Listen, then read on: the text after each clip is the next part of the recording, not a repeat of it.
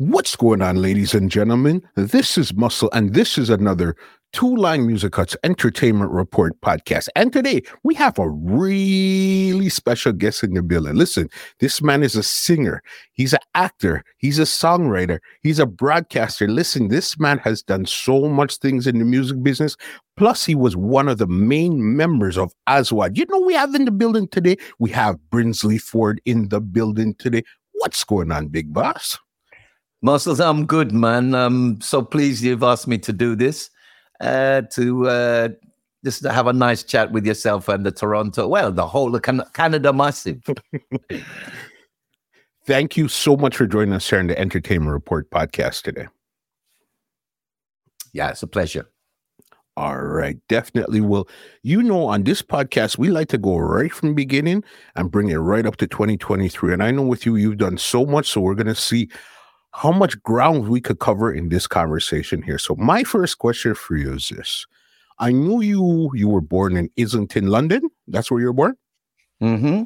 Yes. True. What what was it like growing up in Islington at that time there? I didn't, I, I was born there, but I didn't spend time there. Uh, we moved straight to Brixton. I believe it was Hayter Road in Brixton. Mhm. And then later we moved to uh, Northwest London. So, um, yeah, Islington was just a, you know, a quick, a quick move. so where where do you grow up more? Brixton? Um, I grew up more more the northwest, more northwest, out of the Willesden, Harlesden, that kind of area, and then later on, of course, Ladbroke Grove. Okay, what was the area like growing up then? What was the area like? Um, it was early days, if I can say. In those days, there were no inside uh, bathrooms. All the toilets were outside. Um, there was no plumbing, uh, so you know you used a tin bath. Mhm. Um, we were really fortunate. My father, it more than likely was the first inside bathroom on the street where we lived, um, and he went further and did his own um, central heating. So from an early age, um, we had inside toilet, inside uh, bathroom. Um the the area was what can i say? Um you know if you see the old the old footage of of london i mean i remember in the early days going to school there was a lot of fog Mhm. there was a lot of fog my mother would always wrap my mouth and give me uh sweets and stuff to eat um yeah it was uh was a different place Mhm. Definitely. And do you have any brothers and sisters that you grew up with? Uh, yeah, I have. Uh, there is uh, seven of us in all. Mhm. Um, so obviously, I have six brothers and sisters. Uh, my eldest sister, um, unfortunately, we've lost her, but all the rest are, are here, and uh, it's a big family. Big family. And you were the oldest, youngest, in between. Where where did you fall when it came to your siblings? Uh, no, I fall third. Mhm. I fall third, and um, so yeah, I, as you know, how it is with uh, Caribbean families. When you're young, whether you're a boy, girl, you have to help out and do your housework, and you know what I mean. So yeah, I looked after my my sisters, and then my brother and sister came, and uh, yeah, we had a good we had a good life. We have to give thanks. Just like that. And even your parents, what were they into back then? Were they working? They were staying at home? What was their their role at that time there? Well, if you remember years ago, there was a song called Rainfall Sunshine. Mhm. And this song was really about my parents. My father ended up working uh, in the, on the transport, the London Underground, um, and he moved up to uh, chief engineer. So he would be the person that, if there was a fault on the train, they would come out and uh, fix the trains. I remember traveling with him. He would take me into the front carriage because he knew the drivers.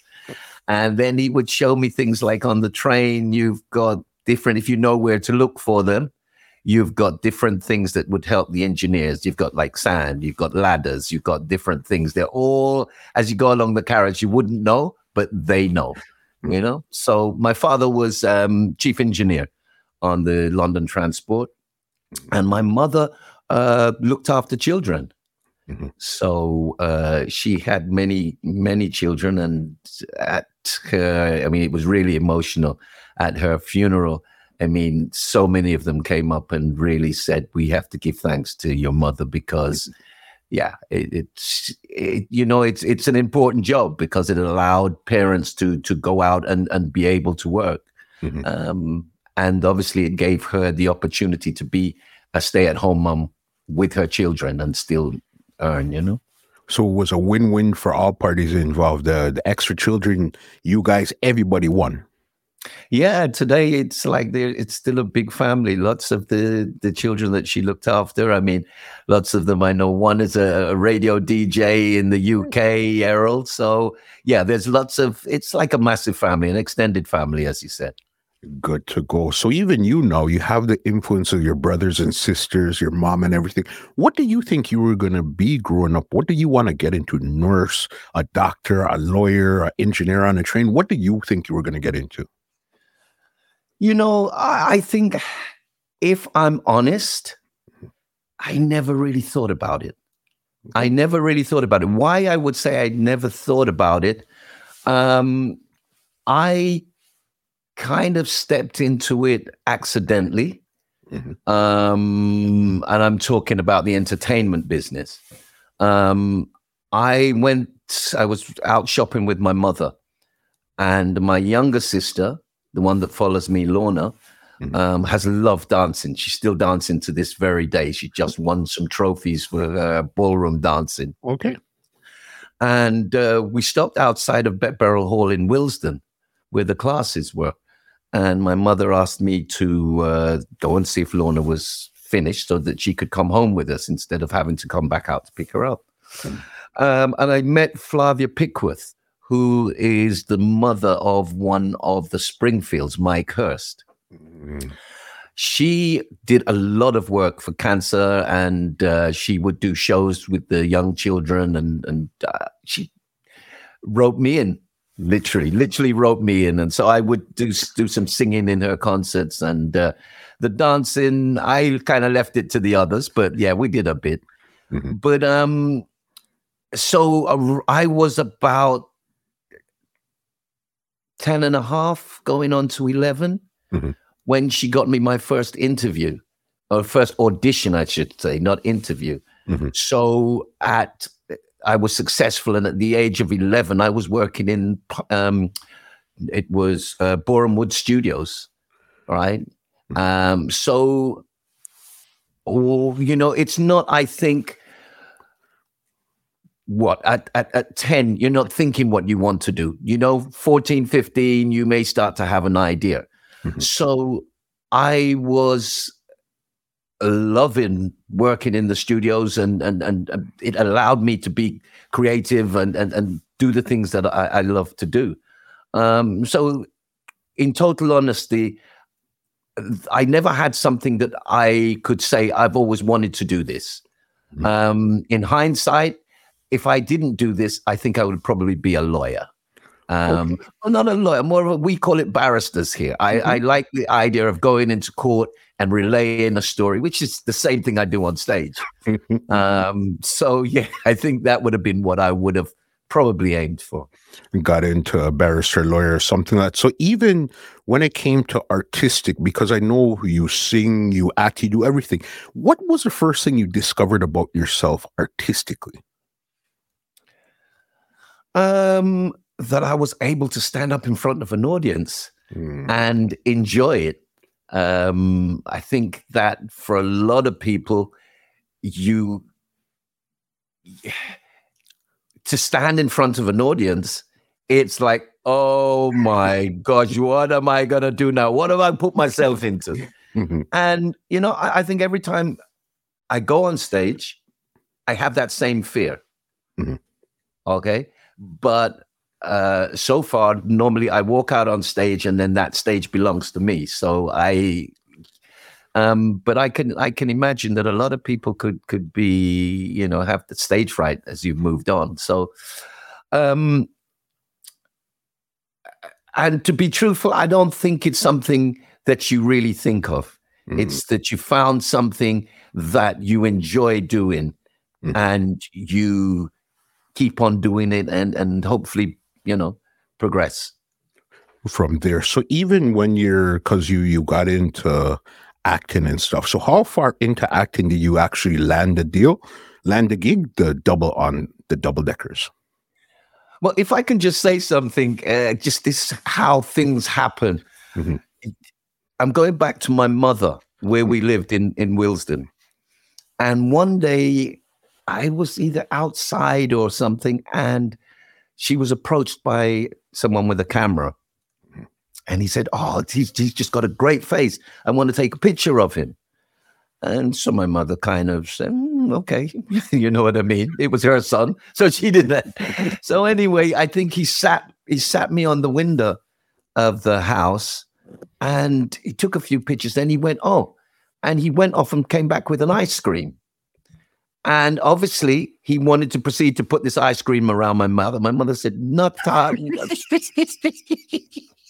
move on quick. so she always used to say to me, you know what? I always wondered if I had lost an opportunity for you. Mm-hmm. But obviously, what is for you is for you. So, you know, um, so going back to the question that you asked, um, I found myself, I did an audition in Cricklewood in the Samuelson. Samuelson's the big lighting company. Um, and this was, oh, late 68 or 69. Okay. Um, and I found myself, I had an audition. It was a, the biggest audition I'd ever seen. The first time I'd seen a, ever a color TV. Although we had color TV from, oh, I think early in the 60s we had color TV our family. You hmm. know what i mean? Maybe i should tell you what it was. You know the drink lucozade? Yes. Well you know they used to come with a yellow film. So we used to stick it over there we had color television yeah. so it, it was it was at this audition where i saw my first color tv mm-hmm um, and it was Wimbledon. So this was the time of Wimbledon. Um, and there was just so many kids, so many kids. And it was the first time I kind of realized that there was acting schools and kids who would just do this for a living. Mm-hmm. Um, fortunately enough, I got the part um, and found myself getting into studio and doing these crazy things. Um, one of the cast members, his family was uh, part of the Billy Smart Circus. At okay. that time, uh, the Billy Smart Circus was the circus where they used animals and the whole thing. And um, I just found myself in a different a different world. Um, we were doing things that I should explain because you did say double deckers. This was for the Children's Film Foundation. It's the CFF. Um, back in the day, there was no TV. We are going back. There's no TV. TV finished at like I don't know, ten thirty, mm. eleven o'clock. There's only really one station at this time. There's really BBC. Um, ITV may have just started. Um, so, what the rub was on Saturday mornings, the local cinemas would open up for children. Mm. And they would show films made by the CFF, the Children's Film Foundation, starring children for children. Got you. So I found myself part of this uh, Saturday morning group, but we were actually filming. We were on a, we had our lot and we were doing things like making hovercrafts and and and and just crazy stunts that kids of, of, of 11 just thought was absolutely fantastic you know making go-karts and driving these go-karts it was it was you know kids in this day and age, I don't think it would be loud because, uh, allowed because everything is politically cor- politically correct. Correct. In those days, you had these six children, well, seven children, who had their own den, and they would do crazy things, and it was called the Magnificent Six and a Half.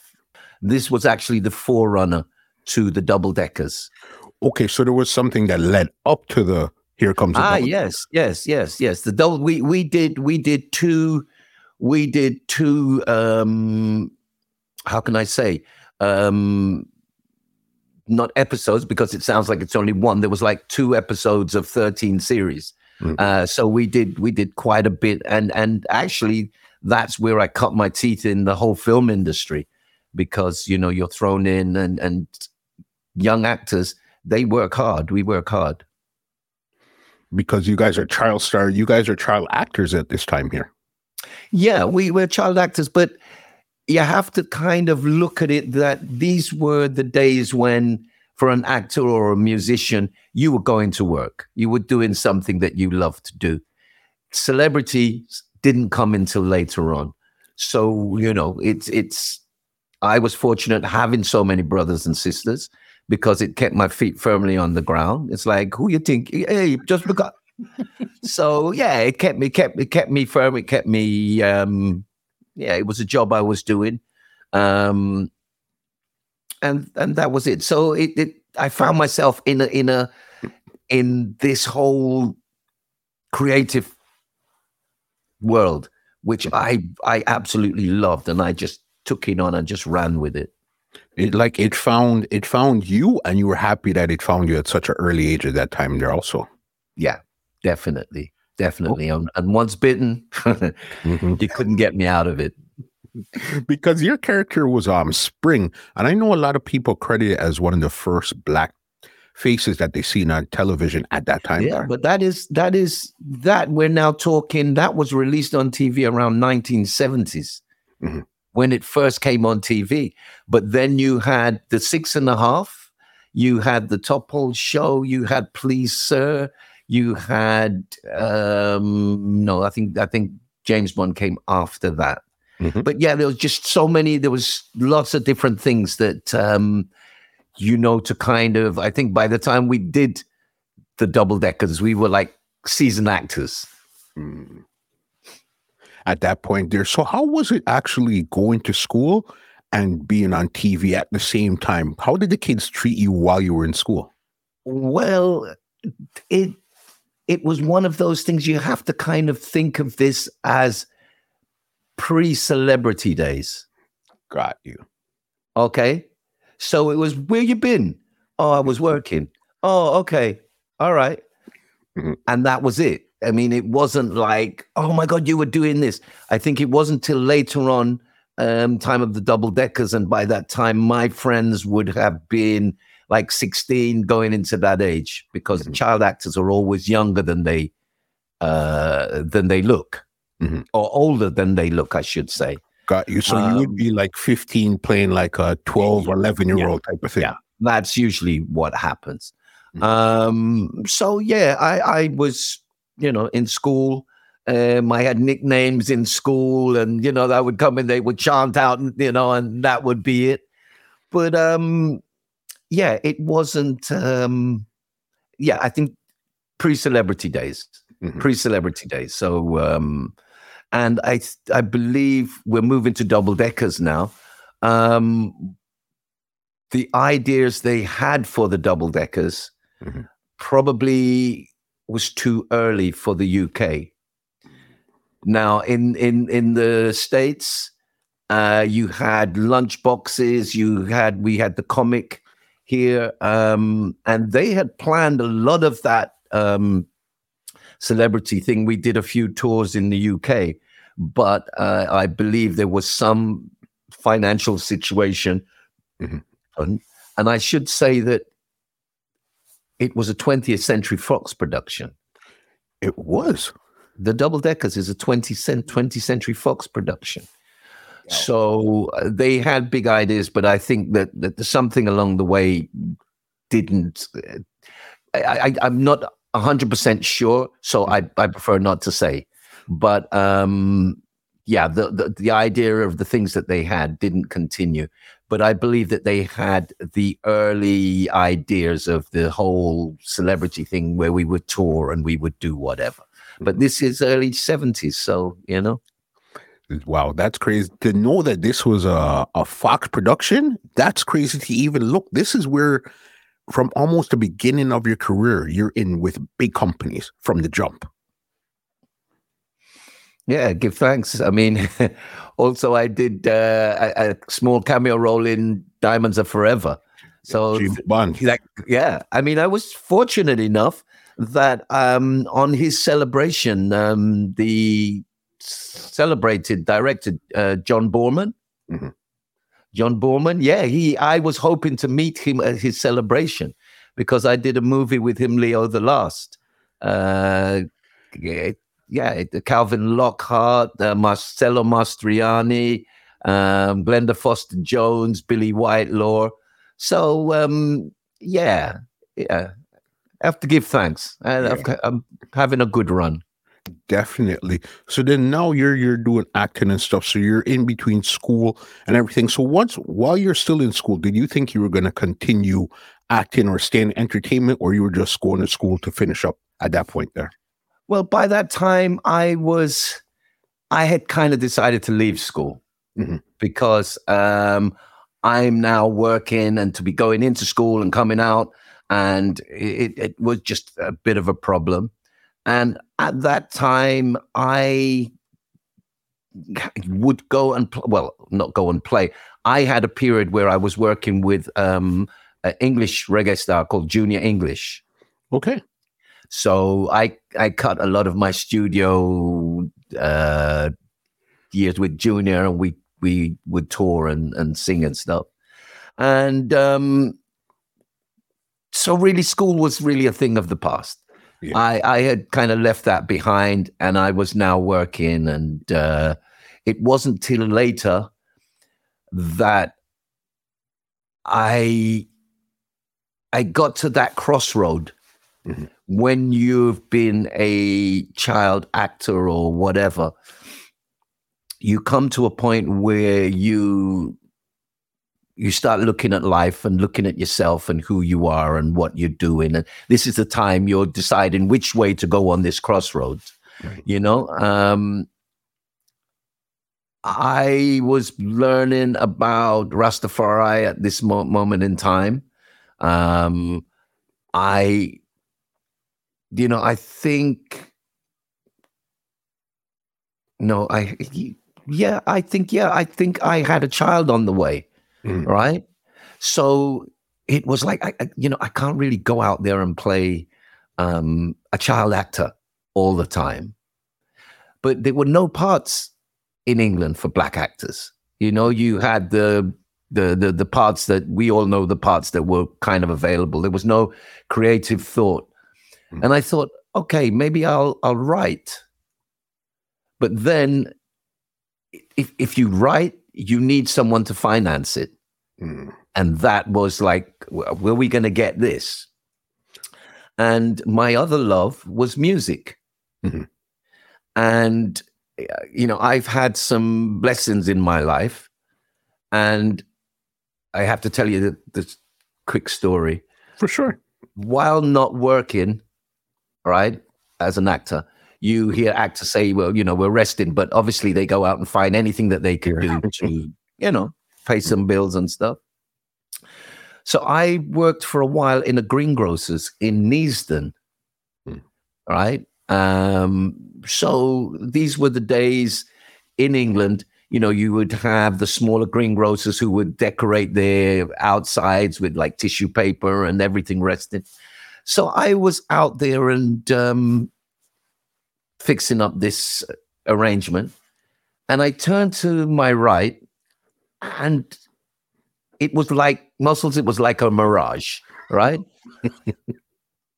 I'm in Neasden, right? Neasden is like you ask most people in in in, in London, where's Neasden? They go, well, it's somewhere there, I you know, because Yeah. it's it's more anyway. Mhm.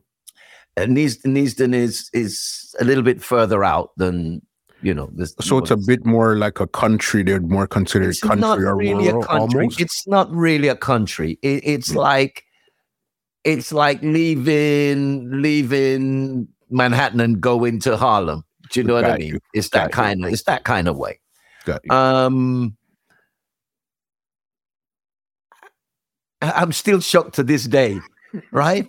I look and I see this tall man walking down, and he's mm-hmm. got like a vest, and he's got a black fist, wooden fist on his chest, right? And he's mm-hmm. got a berry. And as he gets close to me, like if he didn't know, I say to him, You're Peter Tosh. and he say, Yes, sire. And he continues, and it's like we are talking about 73, 72, 73 maybe now, right? And I go into the greengrocers. I can't say I've just seen Peter Tosh because no one has a clue. You say reggae and nobody knows anything about it, right? Mhm. So uh, it was like, what? Peter Tosh in, Neasden? Mhm. So a little from that, a good friend of mine, uh, which we don't, we do, you know, he's passed on as well, Delroy Washington. I said, listen, I saw Peter Tosh. And he said, yes, I, they're, they're living just around the, the thing. I'm going to go over there later. Right. So I went with Delroy that night. There was Bob, there was Bunny, there was Peter, there was Wire, there was Carly, there was Family Man. It was like, what are you? Because remember, I had my little sound system and, Mhm. you know, I, I love my music. Um, so I basically ended up living there right? Because they, they stayed in the circle, Mm. and um, they had come to support Johnny Nash. That time that was called King of Reggae, Mhm. and uh, Bob had just got a deal with Jad to be a writer. Um, so they came over. I think they had problems with their work permits. So for a lot of the tour, they just had to sit that sit out, sit it out. Um, so apart from a melodica that was at the house, I had my uh, guitar, and I think I took uh, Paul's guitar and my Marshall amps. Mhm. So I took it to the house, and we would jam. We would jam, and as Bunny said, how else would he learn his craft if it wasn't Monk Sweet? So they always called Aswad the Young Wailers. That's crazy. Just a fact. So you were into reggae music and all this stuff because, as you said, nobody else would know what you're talking about if when you went into work. remember in school, in school, Mhm. this is while we were at school, our music teacher, Jules Fordham, Mhm. would let us bring music on us, maybe the Friday uh, where we had when we had music. So we used to think like Tony Scott, what am I to do now? Liquidator, all those music. We used to carry them to school and play. Okay. Reggie, Reggie Fuller, his brother Prince had a sound system.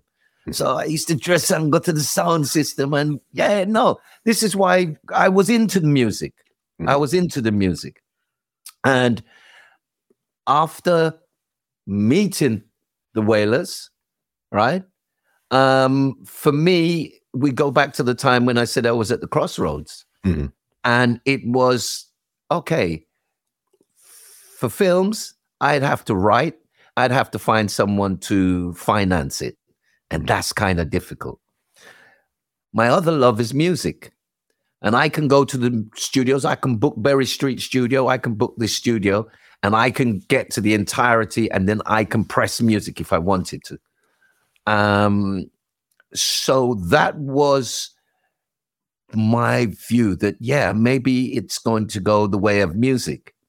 Mhm. And a good friend of mine, and where my girlfriend at the time lived, because the house had different flats in it, um, he had just bought a new Pioneer system.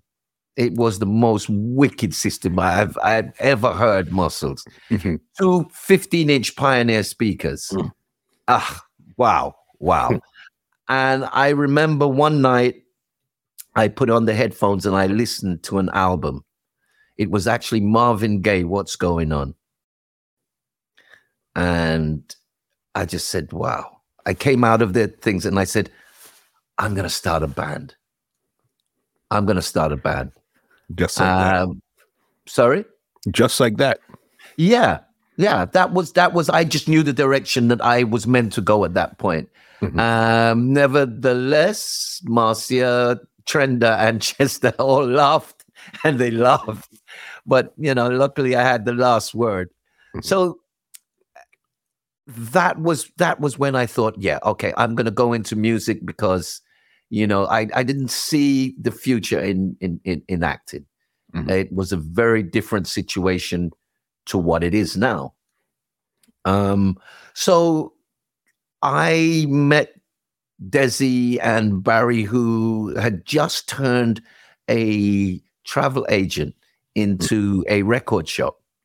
Okay. And so out of the record shop was where I did my initial thing, starting to learn the business, started started to join PRS for the publishing, and I made these adverts that said, you know, the first name of the band was Being the Rebel Road Roadblock, and then it, I found Aswad in um, in a book of African names, Mhm. and that's what I wanted. I wanted to have something that people could say without even thinking about it. And then one day they would go, Well, what does it mean? And it happens all the time. People just go, Oh my, or they come and say, Oh my gosh, I just learned Aswad means black. Did you know that? And I said, All right. it's a little bit like the second album, 2nd Aswad al- album. It's called Hulet, Mhm. right?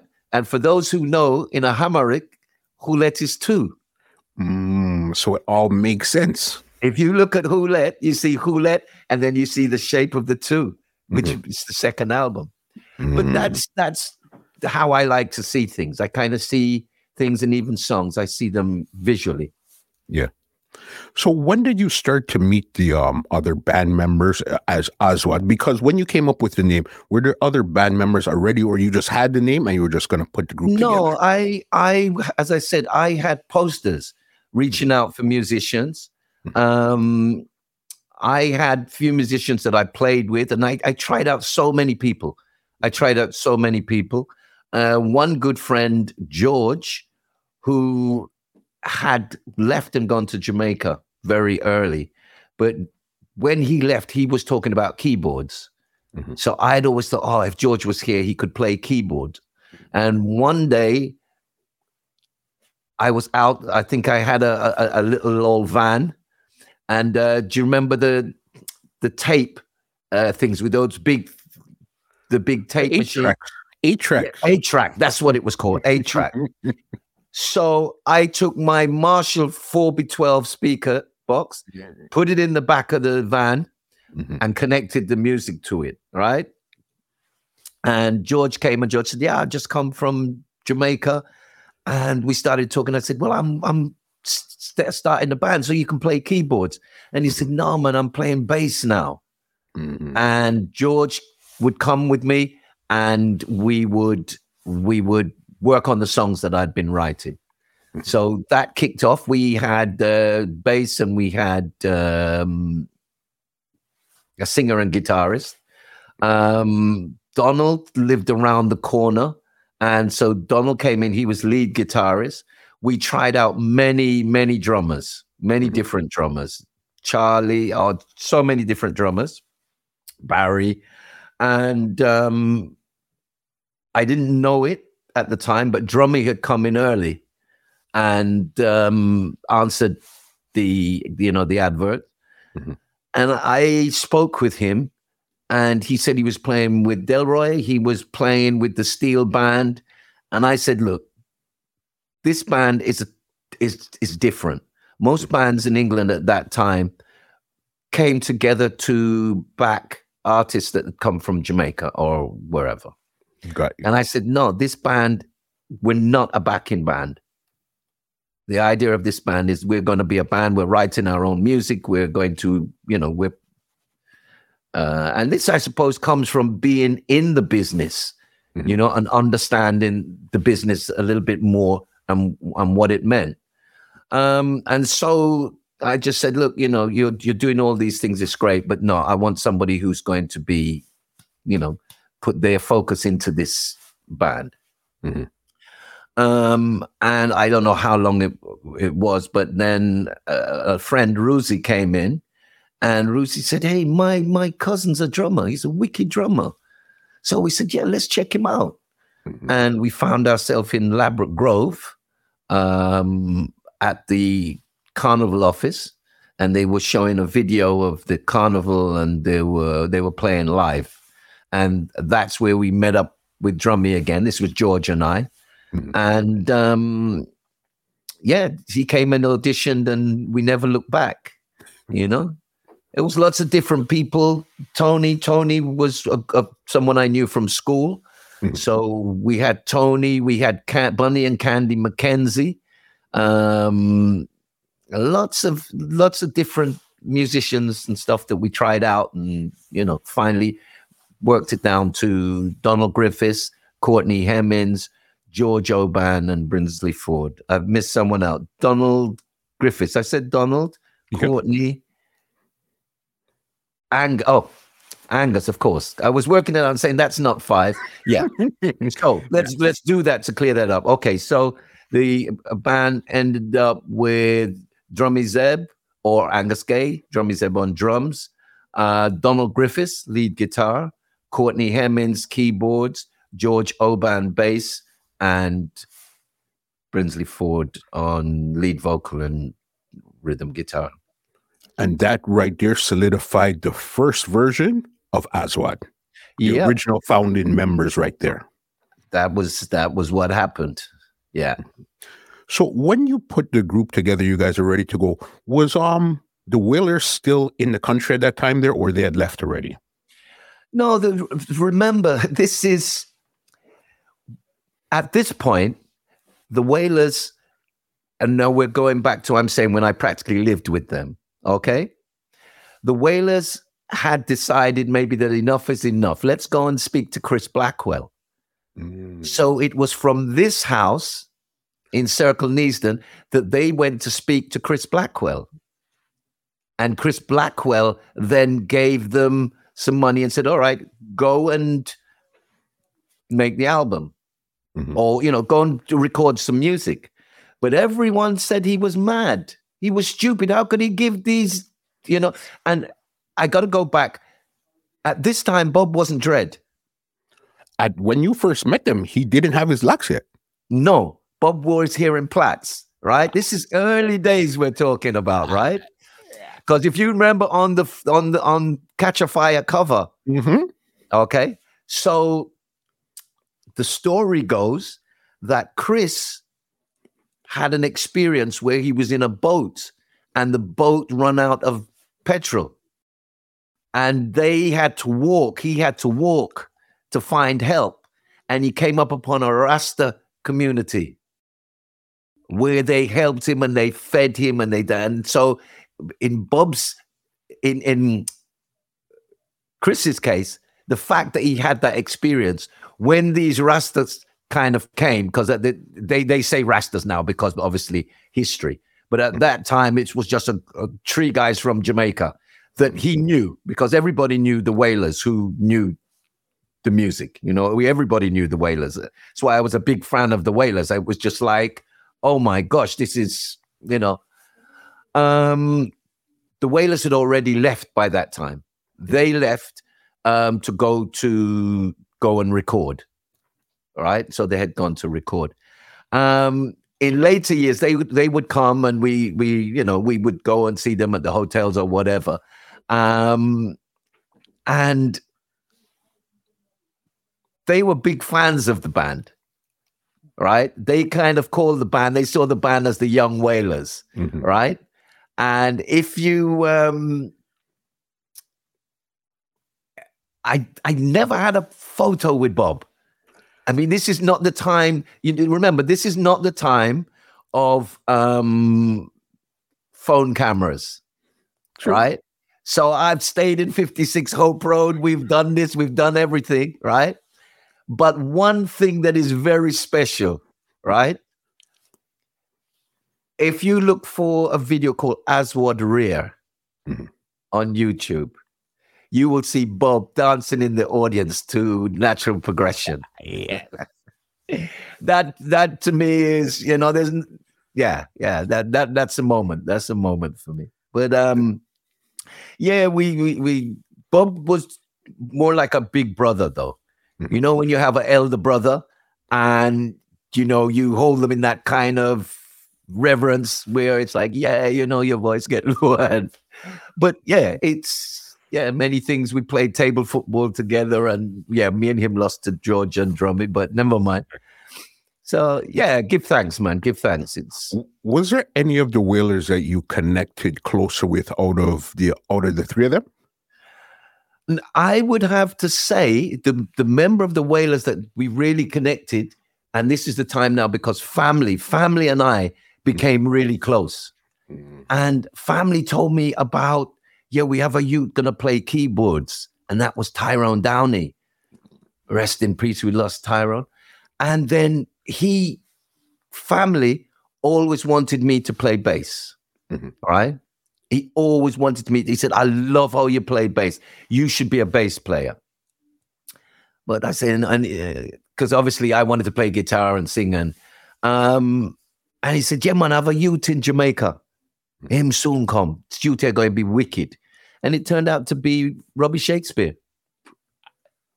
Turned out to be Robbie Shakespeare, and the first track he played on, that I think he played on, was um, Concrete Jungle. And Concrete Jungle, you know, Concrete Jungle is about Chalk Hill, a place in England. Oh, that's really what it's based on. Yeah, yeah, yeah, yeah. It's a place.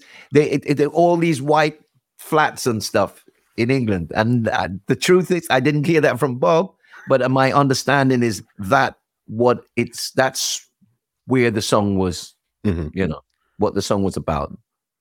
That's so wild there. So okay, so then now you guys have the the band form, you're ready to go. What were some of your early moves now with the band? Did you guys try to get a recording deal? Were you guys performing? What was some of the early Well, what what happened? As I said, George and I remember I have a son now. Mhm. Okay, I have a son um, who's become a massive music producer himself, and come Jermaine or Jasson. Mhm. Um, I mean, Jermaine did the first track for Capleton when they started calling him. I mean, it, it, it's it, he's an unsung. You've got you've got another person you're gonna have to interview. Okay, Anyway. so okay, before we even remember this thought, let me tell you this earlier on in this conversation. It was Jermaine that reached out to me, and this is why we're even having this conversation right now. So you see how it's full circle? Yeah, yeah, full circle. Full circle, man. I, I didn't even realize at the time, but yes, of course you know Jermaine. of course you know Jermaine.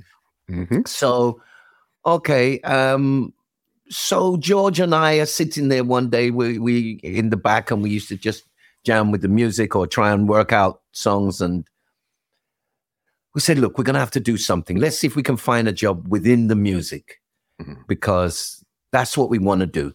So we don't want to go and do something that's not within music." Saga Records, who had just bought Trojan, was a, a walking distance from where we were sitting. Hmm. So we walked down. It was like a 10, 15 minute walk. We went over the bridge, like if you're going into Ladbroke Grove, and um, we went. They said no, nothing. They didn't have anything because they uh, believed they had a pressing plant there and stuff. So Mhm. we thought we would get something. So on the way back, we're walking. I know it's, I can just visualize the spot. As we went to go over the brow of the bridge, I said, listen, if we're going to do this, let's just do it. Mhm. Right? George said, what do you mean? Let's just call up, call up Island Records and tell them. And that's exactly what we did. We walked on the way back to Gangsterville, is the place where we, the record uh, shop there was a laundriette. And at that time, apart from the telephone boxes on the street, that would be where you would go and make calls. There was a call box in there. Mhm. Um, we had a system that you could phone up and get the um, the any numbers, like a directory inquiries. Okay. So I phoned up directory inquiries. Can I can I have the number of Island Records? and I phoned up and spoke to Penny, right? Penny was the assistant to Richard Williams, who was the A&R at that point in time. Um, so we had an interview. Yeah, come in, this speak to us. We had a track that we'd recorded. It had no vocals on yet, but it had mouth organ. So it was this really kind of roots track with a rebel mouth organ on it, um, played by Bunny McKenzie, actually. Um, and we played him the tracks. He just kind of just thought, okay, let's see. And Richard actually is the only man who uh, I, he's told me this has got a picture of Bob Marley signing for Island Records in Jamaica, right? And so he kind of looked at it and said, okay, go into the studio, make some demos. Mhm. Okay. Um, so we got uh, time in um, St. Peter's Square. That was Island's uh, place in Chiswick. Mhm. Um, and we went in and recorded four tracks. And two of them ended up on the album. If we knew then what we know now, we would have made them again, but we didn't. But anyway, um, so that's what happened. And they said, okay, we're going to give you the same deal as what Bob had. So you can have X amount of money to make the album and uh, go ahead. Let's see what happened. They put us together with Tony Platt.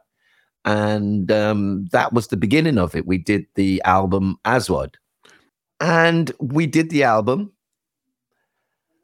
And our Trevor Bauer friend from the area said, Oh, we were rehearsing in, in, in Acklam Road. It's a big, uh, it became a big club afterwards, but it was like a community space. And I think what was the first difference about Aswad? Mhm. We, I had to drive to Kent to get this. We got a PA, Mhm. right? An actual little PA. At that time, bands were playing but with the four column speakers, right? And I think at that time there was more places for bands to play in areas that were clubs. So you would have the sound system playing, and then they would say, "Ah, now Fee, we have a band tonight," and the band comes on, and what would happen normally is that they'd come on. You'd just been listening to the sound system; it'd be heavy, and then the poor band would come on, and there's no weight, there's nothing there. There's only you know whatever the the the bass player can generate and the vocals. But we came with a PA. Mm. So on one or two occasions, you know, the sound system them kind of get, all right, enough, enough now, enough now. And what they would do to other musicians, they would just turn up on them. So the musicians would have to give up. But hmm. suddenly you're we're working with some when we got you know some big speaker boxes. So when they turn up, we turned up. So people said, Well, all right, this our sound man said, All right, don't compete with them you there. And one of the other things, I bought an Echoplex. Okay. Um, and this was the time, remember, the dub music was just Mhm. To give you that that echo, that So space the- tone. the Echoplex was the first time we would do like natural progression, natural progression. Boom, boom, boom, boom, boom, boom, boom, boom, boom, boom, boom, beep, beep, boom, boom, boom. Then the guitar will go boom, boom, chang, chang, chang, chang, chang, chang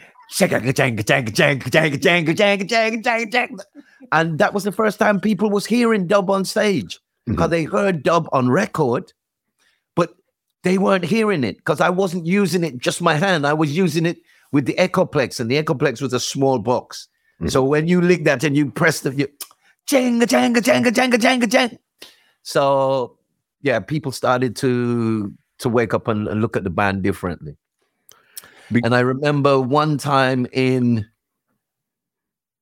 in Willesden, it was at the Odeon Cinema in Willesden, right? It was an old theatre cinema that they had abandoned using, but they were still using for different things. Mhm. And we had left Island, gone to CBS. Mhm. Okay, Dave Betteridge was leaving Island, and he took us to CBS. Okay, Um, we then left CBS. Mhm. We left CBS because, yeah, it just wasn't working out with CBS.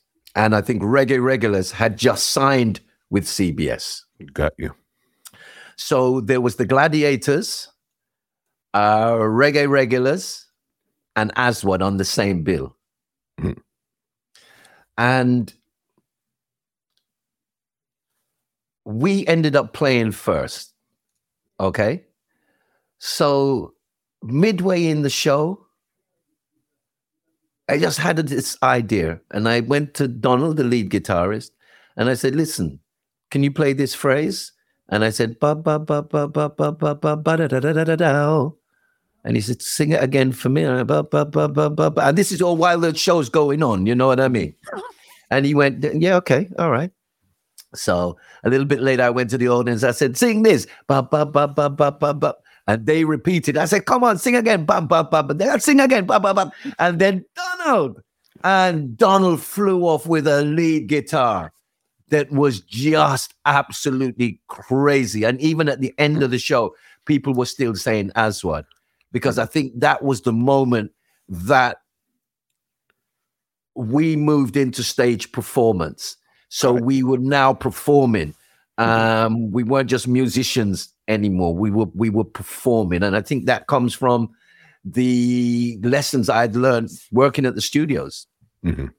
From Um, there, because I know there was around, this was around a little bit after your first album came out. I think you guys backed Burning Spear for his 1977 live album. Yes, 1977, early 1977. Mhm. Now that made a liar out of me. Do you know what I mean? What do you mean? Well, I had stated we're not a backing band. We will not be a backing man band. We're never going to be a backing band. But then we had we had a request. Listen, Burning Spear doesn't have a band, right?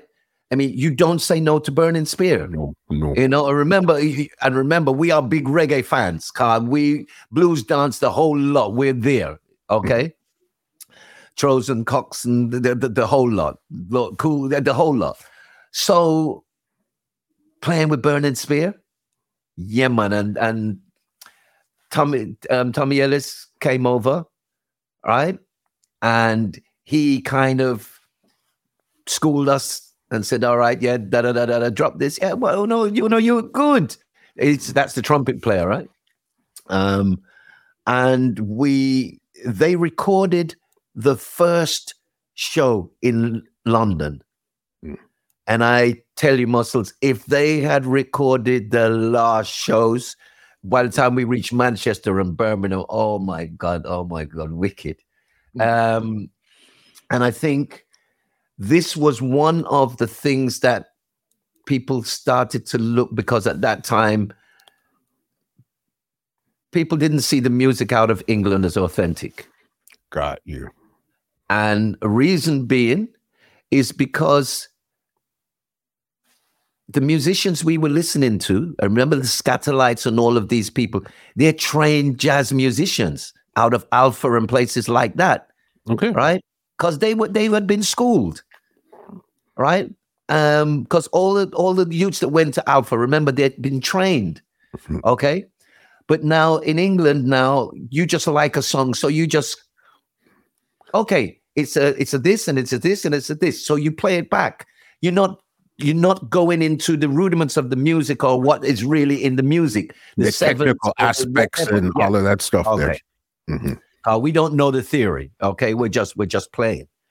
Um, and so I think that's why a lot of the music wasn't seen as authentic. And we nobody was making their own music. There was a few people. You had Cimarons, you had Matumbi, you know. Um, so that was the difference. And people were saying they thought it was a band from Jamaica. Mhm. And then when people said, no, it's a it's an English band, they said, no, man, it can't be an English band playing music like no. Mhm. And as we just said, 77, and remember, 77 was a crucial time Mhm. because culture just two sevens clash when the two sevens clash and we all waited for Mm. whatever was going to happen was going to happen in the year of 77 but the year of 77 um i think it was denise came to us and said listen why don't you guys go to jamaica to record? Right? So we had time booked in harry j and i remember arriving in harry j's studio and the first just walking into harry j's studio right? And somebody was there behind there singing and it's it has to be it has to be. And then suddenly the door opened and out comes jacob miller. And he said well I'm the man them come from england. So I'm when the shows them man. No friend. Yeah yeah yeah yeah yeah yeah. So it was jacob. Jacob was the first man i heard voicing a tune in jamaica. So um yeah we we we, we had an episode there Mhm. because we ended up moving out of Kingston up to Content Gap. Mhm. Now, Content Gap is above Papine, right? Okay. And I remember when we were heading to Jamaica, Drummy was taking a, a crumby, a light brown crumby. Mhm. And I remember we laugh and we laugh and we laugh and we said, What you taking that to Jamaica for? Anyway, he had the laugh on us. 'Cause Content Gap, when you're standing up there in Content Gap, was an artist who had a little place there. Then he went away for seclusion and whatever. We stood with our the clouds around our feet. Wow. And when we looked down, we looked down upon Jankro, a fly around. We were so high, right? We had to go to the pipe and get water. And the only way you have, a, a- you know, the bread, the, the cheese, Mhm. and, and you fill that water. And we had a joke because everyone would have a time to kind George kind of knew, right, how to carry the water. But when you don't know, you go down there and you, you, you, you water. By the time you reach to where we live, and you have to go back for water again. oh man! I and the other thing that we had when we arrived in Jamaica at that time, this was the time of near the end of Starsky and Hutch, Mhm. Right? As people who don't know, they were two bad you, you know, Mhm. um, and real famous at that time, Starsky. We coming from England to get Clarks is no problem. Clarks is like shoes you wear to go to school. Clarks and the bucket hats. We got so when we're walking around Jamaica like that, people are looking at us and saying, "What's going on? Think these youth are some gunman." Mhm. right? I remember we met, well, we had met Third World. I think we had met Third World from England because remember Island Records. So we Mhm. kind of knew them. When we got out there now, Ibo lent uh, lent us his car. He had an escort, a white escort. Mhm. So this is what we used to drive up and down in. Um, and one day Cat said to us, Yeah, come and check me, man. Come and check me. So if you imagine these five dread on East King's House Road. Now, first of all, we go, and that time his father was the financial minister, I think, at that time, Okay. right? So we go, we we don't know, but we go to the go to the gate and yeah, we come for security. What you boys doing here? Come, move, move, hang along. So we leave now, go sit down. We sit down on in, um, East King's House Road, and that has a lot of the parliamentary things on it. So next thing we know, we see a black and white drive up and just stop. And it- and it's like them, it, it, it's it, they're surprised because, I mean, like what, four or five gangster? What's mm. going on? So next thing we know, we're sitting there, we're talking, we're saying, I remember had a camera, a little camera, and, and I just pull up the camera in my hand. And um, next thing we know, we see a, a shotgun lean up against the window. Anyway, they come out now and they'll come out with guns. And one man uh, behind with a shotgun. Then was the time we're talking now, 77. You know, with the political Mhm. thing are gone. So we, um, you know, they they stopped us. They talked to us, and uh, they said, "Okay, well, you guys take it easy." And I, I, I mean, it was. I remember the night before we left, Tommy Cowan came for Drummy and I to go and do a session And before we went to the session, we went into a restaurant, Mhm. and it was one of the Badman police. I can't remember his name right now. It wasn't. It wasn't Ford. It was. Oh, anyway, one of the Badman police then, Mhm. and him come in, and him must have seen Tommy Cohen, and because we're waiting to go studio now, so him come in, him go to our next table, and pull him gun up part and slam it on the table, and because he's thinking, yeah, if them them are so bad that them going come and stand up. Tommy had to go over across and speak to him and tell him, say, no, some da da da da da da. And him kind of settle down and him come mm. and all right, you them. man," and- so no, just some of our ex- uh, exploits in, in Jamaica. Yeah, because you guys are these kids coming from UK, so you're not expecting this type of stuff to be happening while you're in Jamaica. You think everything's cool at this point here. do you know what? We're not even thinking about that. Mhm. Uh, we're we're I mean, we're coming off of the healing content gap one one day, right? And blam, roadblock, police, right? Police all over. Mhm. One police come in the in the car and say, Rasta man, them come after you, man, smell the ganja in your son, oh, man. and that's on one of the one of the music on on on, on Urban Jungle. Mhm. Yeah, man. That story. And there's a there's a well-known, well-known musician who was part of that. And we talked about it the other day. But um, yeah, they they searched, they didn't find anything, and they let us go. Them say, "Wait, why they must have smoked up the ganja. And I'm not gonna tell you where the ganja was, but so yeah, just finishing off this story before we go, because it started off with Burning Spear. Mhm. So while we were there now, the Compton brothers, I think they, they're tennis players from Jamaica, said, Well, you guys are here, you have to you have to do a show. So they organized a show at Caesar's Palace. And we did a show in Jamaica and it was going down really well. Everything was going well. People was like, wow. And all of a sudden said, listen, we want to bring out a guest. Mhm. And in 77, no one had seen Burning Spear. They'd heard the records, but they'd never see. And we called Burning Spear out. Um, Burning Spear, clap to tune. I'm telling you. I'm telling you. Oh man. Oh man. Yeah, that was that was great. And Big, yeah, big memories. Yeah, man. Yeah, man. Amazing memories. So you guys did the album with Burning Spear. You guys have out your own album now. But I know after the first album, that's when Courtney left and Tony Robinson, he that's when he came in. How did that situation start there? Well, it was the situation that Courtney was a family man. Mhm. He lived at his parents' house. Um, and that thing of going up to Content Gap, it was just like, you know, when your dream is like shattered, it's like, you know, okay, we're going to be big musicians and then we've got nowhere to stay. Then we go up to the hills and, and Courtney just one night just said, no, I, I can't do this. You know, I, I, I need to go and find some work and look after my family. I can't do this. Mhm. Um, and yeah, Courtney left in Jamaica when we were in Jamaica. Courtney decided to leave. Oh, at that point there. Yeah, that was the point that Courtney left. Mhm. Um, Tony was someone who I knew from before. Mhm. Um, but Tony was at that time playing with Brimstone and King Sounds. Mhm. So he was a working musician, but obviously he came in at first as like doing sessions or you know when we, when he, when we could get him to play.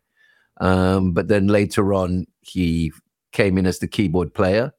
Um, and then I had written a track. That time we were all living in like a squat in in Ladbroke Grove, right in Powis Square, and each of us had our rooms. And I remember having this idea for this song, and what happened the night it was Tony and George came in, and I was just jamming this tune that I was thinking of.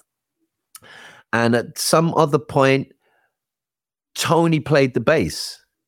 And I really like how Tony played the bass. George was moving towards his jazz period, Mhm. really. Um, and you know, George's stuff with motion and, and stuff that he did.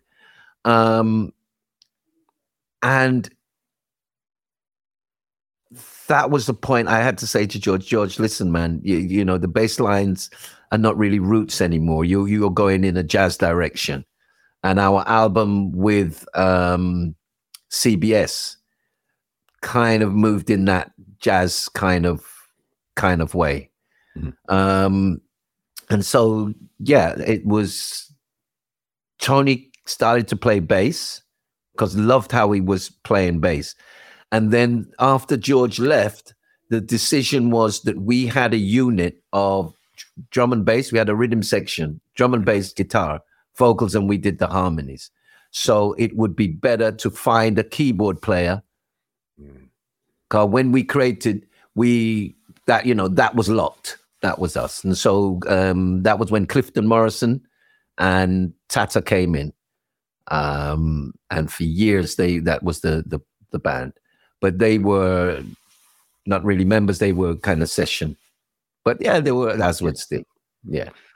Definitely. So then, no, because you guys at this time here, no, you guys still didn't get your huge break at this time, here. you guys are still on the come up, still trying to figure it out. Well, they, I let's have a look. We, it's to tell you the exact years, but we could if we knew the release dates. Mm-hmm. Uh, I remember that we had all of all of most music. When I say all of mm-hmm. music was was promoted on children's programs in okay. the UK. This is where you got most of the music kind of happening. You had Top of the Pops, which was the the, the main kind of music thing. Mm-hmm. Um, there had been other shows, but Top of the Pops was like the the longest running. That was the pop show. Mm-hmm. And for new music, it would be it would be relayed on the kids programs. Now there was a show called 73, uh, which was a children's program, and they what happened at that time, you know, it was said that how could how could young children relate to three dreads? Yeah.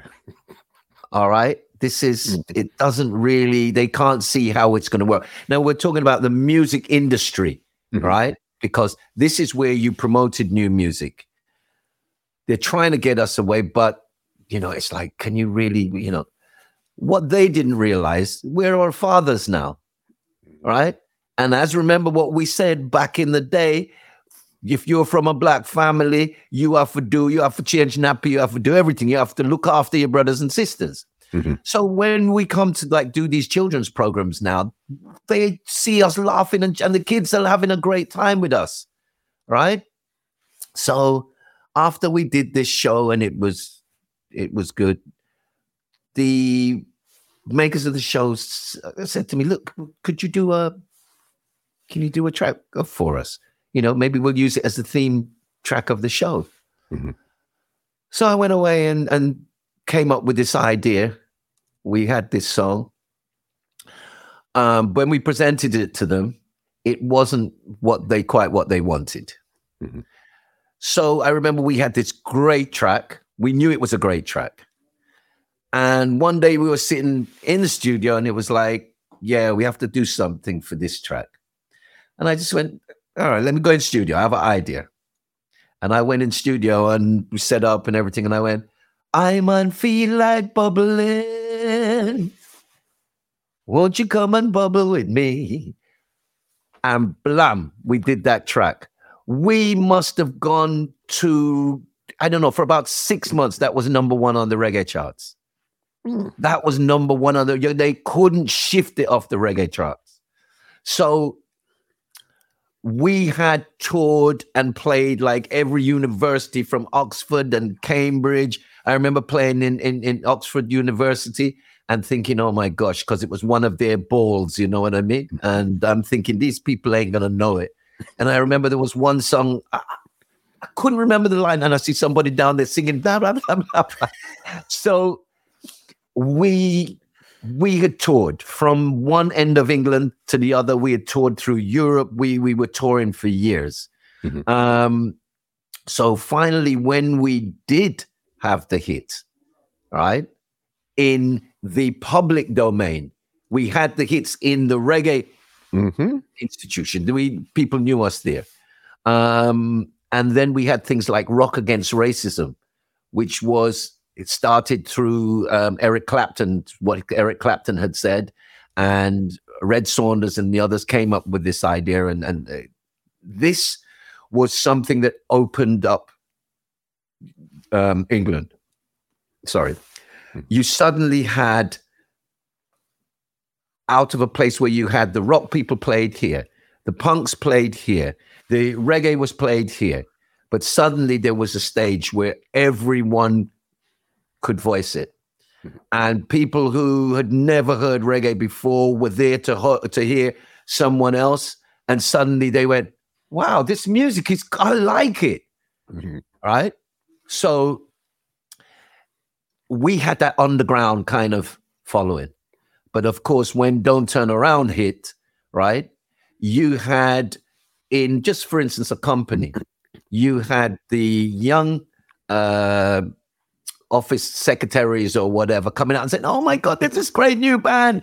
And then their managers would go, Oh yeah, I know that band. Yeah, great. I saw them at university. I saw and so we had crossed uh, you know, we were selling more music then than um oh Bros I think was number one at that time. Um Madonna had a big hit, but we were outselling them. We were outselling them. Yeah, yeah. That's wild right there. So, okay, before we even go to Don't Go Wrong, I want to know if this came first or Don't Go Wrong came first.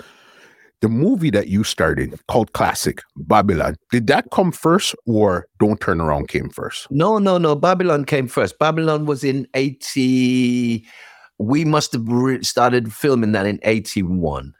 80, okay, so this is years before that. yeah yeah this is this is way before i mean obviously um franco rosso gavrik losey and martin um martin stellman sorry uh they had this screenplay and because of my history Mhm. they called me in to do an audition for the part um and then obviously i i got the part um I remember at, at, at times when we were, you know, we'd all sit around the table, we're talking about the movie and the characters and creating your character. Um, and Carl found it very difficult that things like what the movie depicted, like police coming in with dogs, he was like going, no, that can't never happen. Mhm. And um,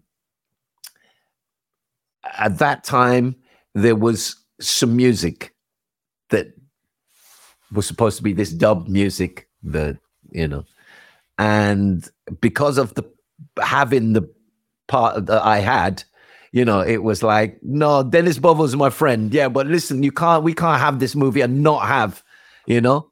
So they said all right well listen you do the dub. Mm, you do the dub and dennis is going to do the soundtrack for the movie.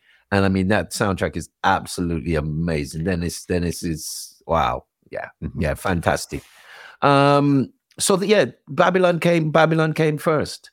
Babylon came Because first You started as Blue in that movie there. yeah yeah And that was, I guess, it was depicting a lot of what was actually happening in the UK at that time there.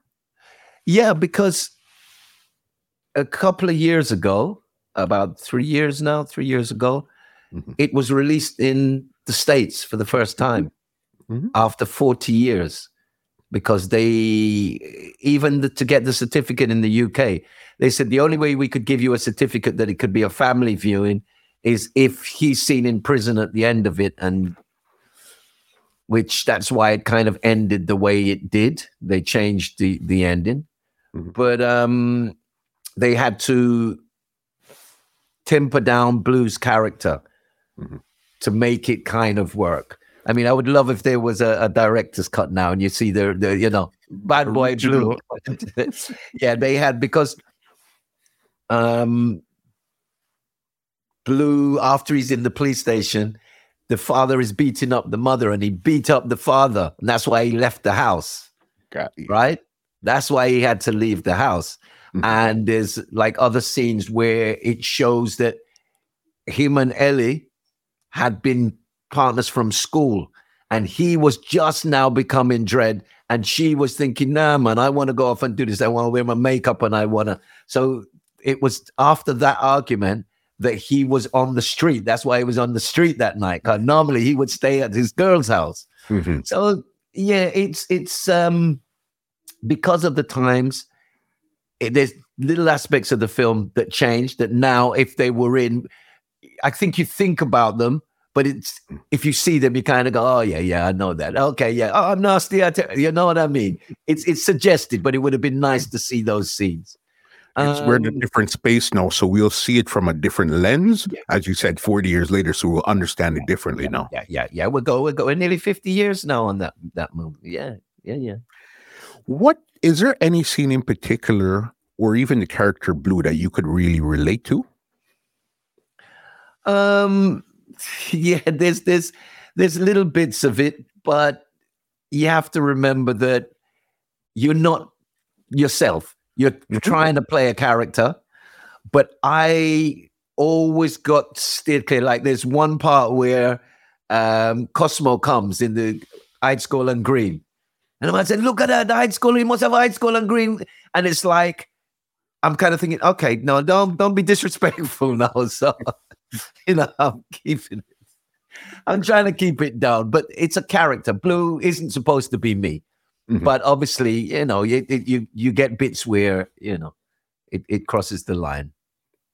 And with that movie, because I know it was rated X in the UK when it first came out. Yeah, yeah, yeah. This was this was why they they weren't happy that he wasn't seen in a prison cell serving his time. Um, so yeah, they took it away. They took away the fight. Uh, basically, they dampened down Blue's character, Mhm. not to make it too aggressive, because at that time it was just seen as full on aggression. You know, and they didn't like that at the time. So then now, did that raise the profile of the band that time there, or were you guys just continued on your trajectory at that time there? I I think that the band's success came from the band. It was just different to see the band, the performance in the performance of the band, um, great musicians in the band.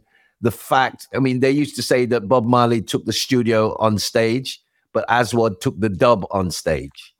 Um, and I, I, I- think, yes, it helped because people said, "Oh, double deckers." To this day, they say it right, Mhm. but I think it it was the band that created the band. Do you know what I mean? Yeah, okay, we know you, we've seen you. Yeah, you're the first person we've seen on TV. Um, but wow, music. The music is unlike anything else. It speaks for itself. Yeah, I think I think I have to give the the credit to, you know, the band. Definitely, because I know you guys are around now. When did you guys notice another band like Steel Pulse around? Were they around before they came after or around the same time? Steel Pulse, lots of people think that we have, you know, this big thing against Steel Pulse, and Steel Pulse have this bigger thing against us. Mhm.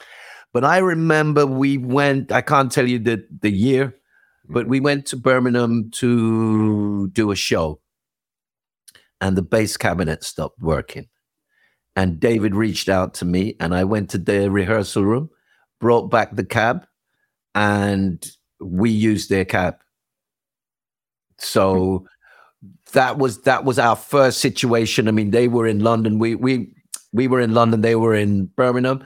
So it was like, yeah, wow, this guy's cool. Didn't really know too much about the the band or anything at that time. Mhm. And then one day I was in Island Records, and I saw David, and I think it was Funds, right? They came walking around, and they were saying, "Oh man, we're looking, we're you know, going to see if we can get signed or whatever." And I called um, uh, oh, Leslie, Leslie Palmer, and Denise, and introduced them to Denise and Leslie Palmer.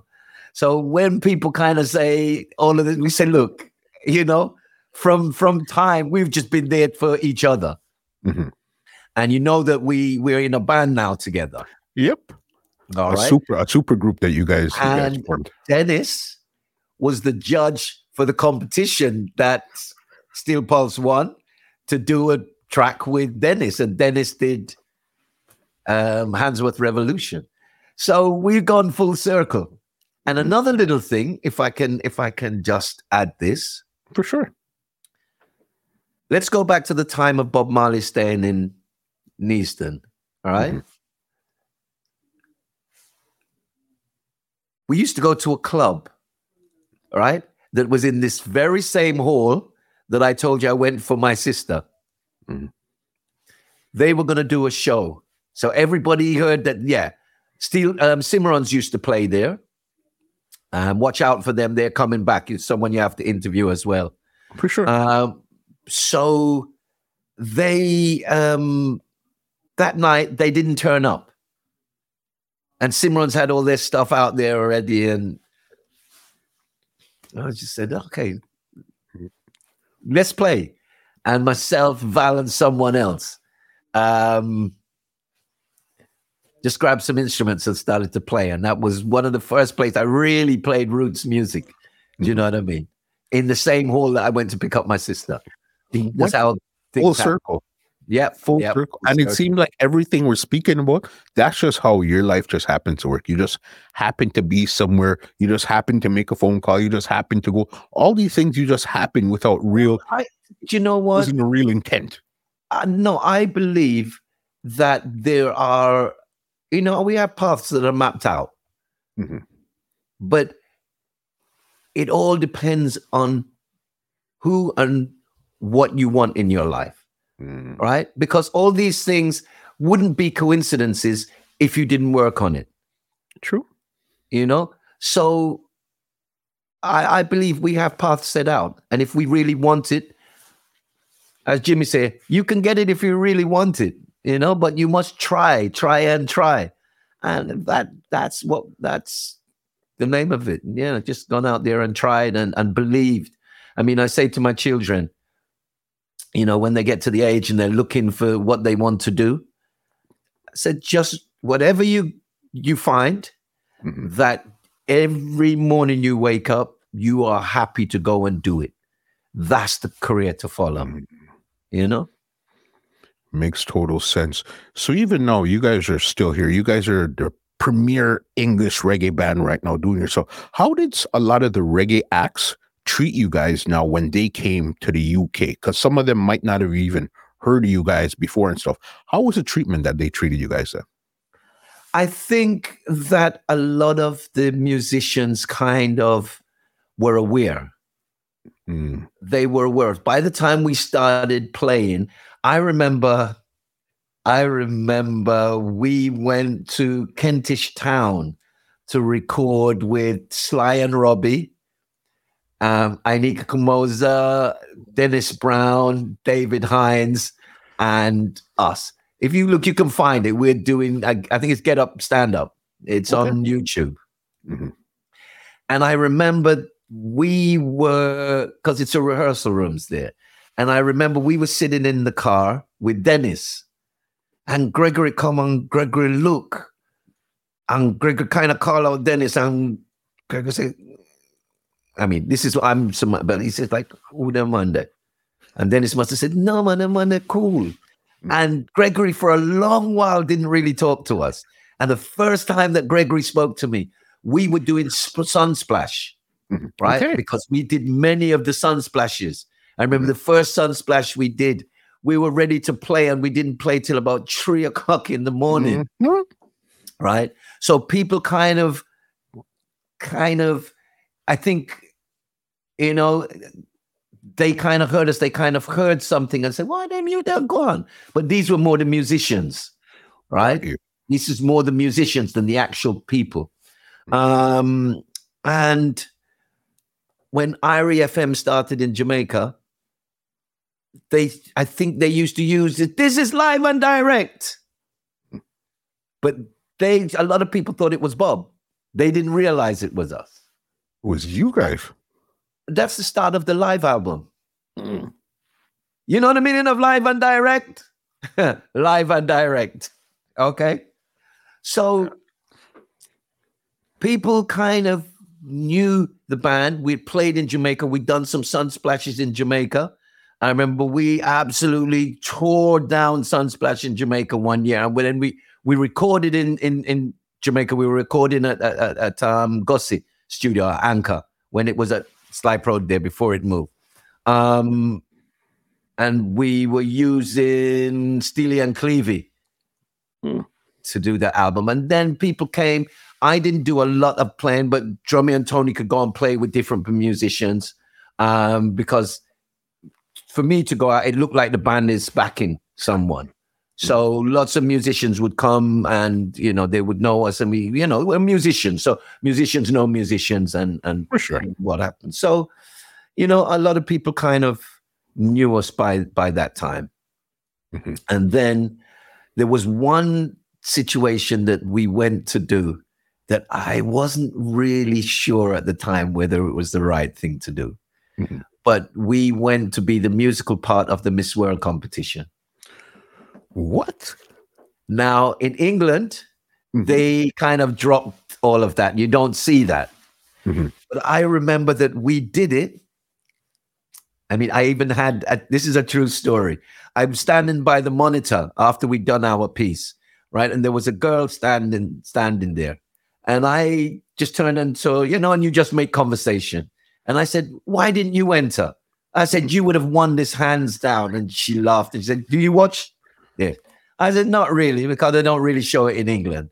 So she says, Oh, and I, I get a little bit embarrassed now. So I said, No, man, I'm being serious. No, serious thing. you could have won this. And she laughed and she says, I am Miss World. she was the winner the year before from Iceland.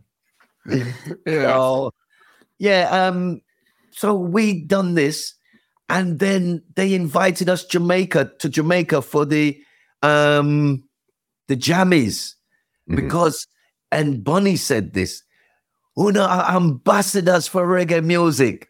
What are we? Who Uno shine. so they then the fact that we were there and and and as a band who was, I suppose, they knew what we were about. You know what I mean? We're about far right. We're about truth and right, and and and Mhm. yeah. When did you? Because I know a lot of times some of the songs you were doing um leads, and some of the times um drum you would be doing leads. When was there ever a time where you guys switched and said, "Okay, drum, you take more of the leads, and I'll just do guitar and background vocals"? No, no. What happened? What happened? Remember, we were talking about the the tune that I said. Really, I heard Tony playing bass for the first time. Mhm. It was um, Roots Rocking, Mm, right? But naturally, we have two different voices. mhm. So all that happened is what fell into drummy, right? Didn't know at the time all of those songs, all of those songs, I, um, um, your recipe, all of those songs are songs that I wrote, but it matched drummy. Mhm. So it was it wasn't that later on when we got more commercially, obviously that side of it led the way. But it was something that we we just had naturally. There was no okay, you do this or you do that. Um, if a song suited his voice more, he was more mellow, more the lovers rock. I was more the rebel. Mhm. So that was, you know, that was how we that's how we kind of blended it. It seemed like you put the music above all. You put egos and everything one side. Whoever is the best person to make the music come out best, that's what we're trying to do right here. that that's it. That's the only way you can do it. Mhm. That's the only way you can do it, and and that's that's how it was. Mhm. Even then, now, do you remember three big shows that you'll never forget? Either they were so amazing, they just didn't go well. Three shows that stick in your mind for the rest of your life. You'll never forget these shows. Well, there's so many. There's so many. Um, I just remember one. This is the first time we are in Africa, in Kenya, right? Um, and this was the uh, British Exchange, Mhm. and uh, Kenyatta uh, Center. You know, the the, the shape looks like a, a spacecraft, and we're going to play outside. And everybody said, "No, no, no, this isn't. This isn't going to work. This isn't going to work. This is. It's raining. It's raining." Is and I said, "No, man, you watch. When we're ready to go, it's, it's going to stop raining." Mm-hmm. And wow, what a show! What a show! Outside the Kenyatta Center. Mm-hmm. Wow, we were playing in Africa. Um, there's so many. There's so many shows. There's a show in Jamaica, mm-hmm. uh, the show Wembley Stadium, where um, Nelson Mandela came down and said, "Listen, I had to come down to meet you guys," um, and this was all the musicians. He mm-hmm. said, "When we were inside, when we were incarcerated, the music was what made us know that people were hearing and knowing about our struggle. So that gave us the strength to know that yes, people are uh, they know they know what's going on. So that was a big moment. Um, the whole thing, I mean, every show, if it was a small show, we played it like it was a, a big stadium show. So there's so many things, and, and and what would happen? We'll get together and start talking, and say, "Remember this show when this happened, and that happened, and this happened." So that's when everything starts to flow because yeah. everybody has a piece of the story. Yeah, there's there's yeah. so many there's so many shows, and um, you know, I I, I remember in Japan, mm-hmm. right? And um, oh my god, his name has gone out of my head now. Oh. Oh, the actor that did Blade Runner. Oh, um, not Denzel Washington. Um, no, no, no, not Denzel. I see his face right in front here. Yeah, yeah, yeah, yeah, yeah. Wesley, Wesley, Wesley Snipes. Snipes. Yes. Wesley Snipes. Imagine Wesley Snipes is in the audience, and then yes, and then the next thing we know, they say, "Listen, we have some special guests for you." They've hmm. come because I remember at one time we were like number one, number one, number one in in in in Japan. Um, and suddenly they open these doors and dump truck and two other sumo wrestlers come in they're big fans of the music um just just many many different many different situations uh, diana loved the music um just different different people it was mm-hmm.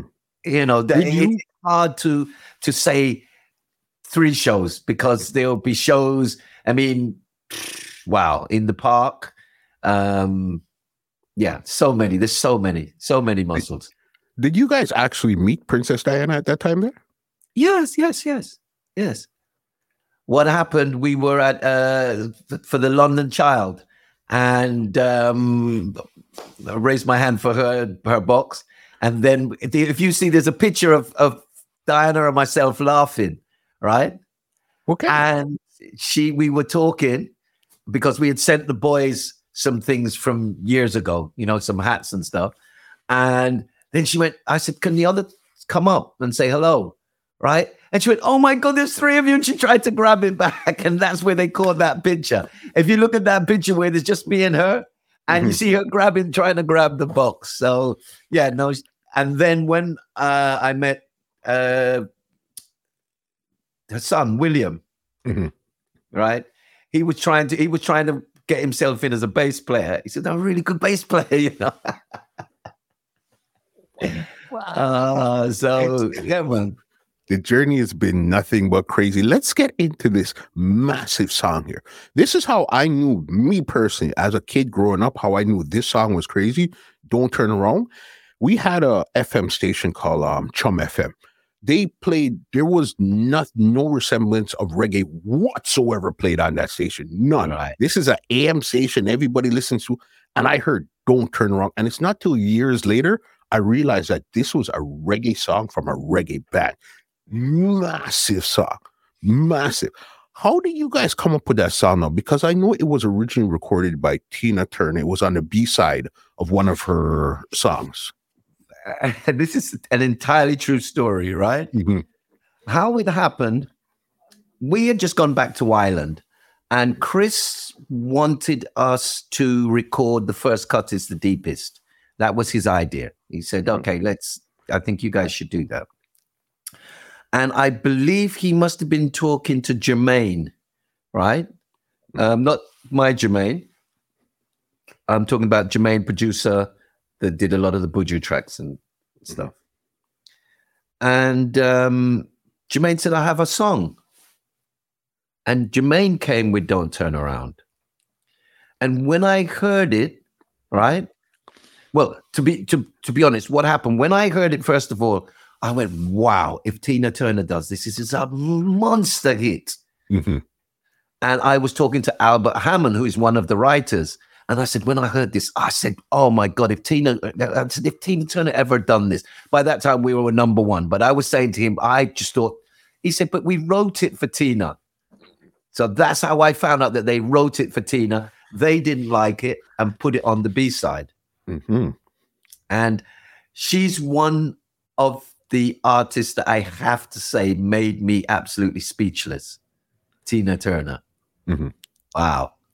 I was um I know we're going to talk about it later, but I was doing interviews for um VH1, Mhm. right? And had to interview Tina. And I was just like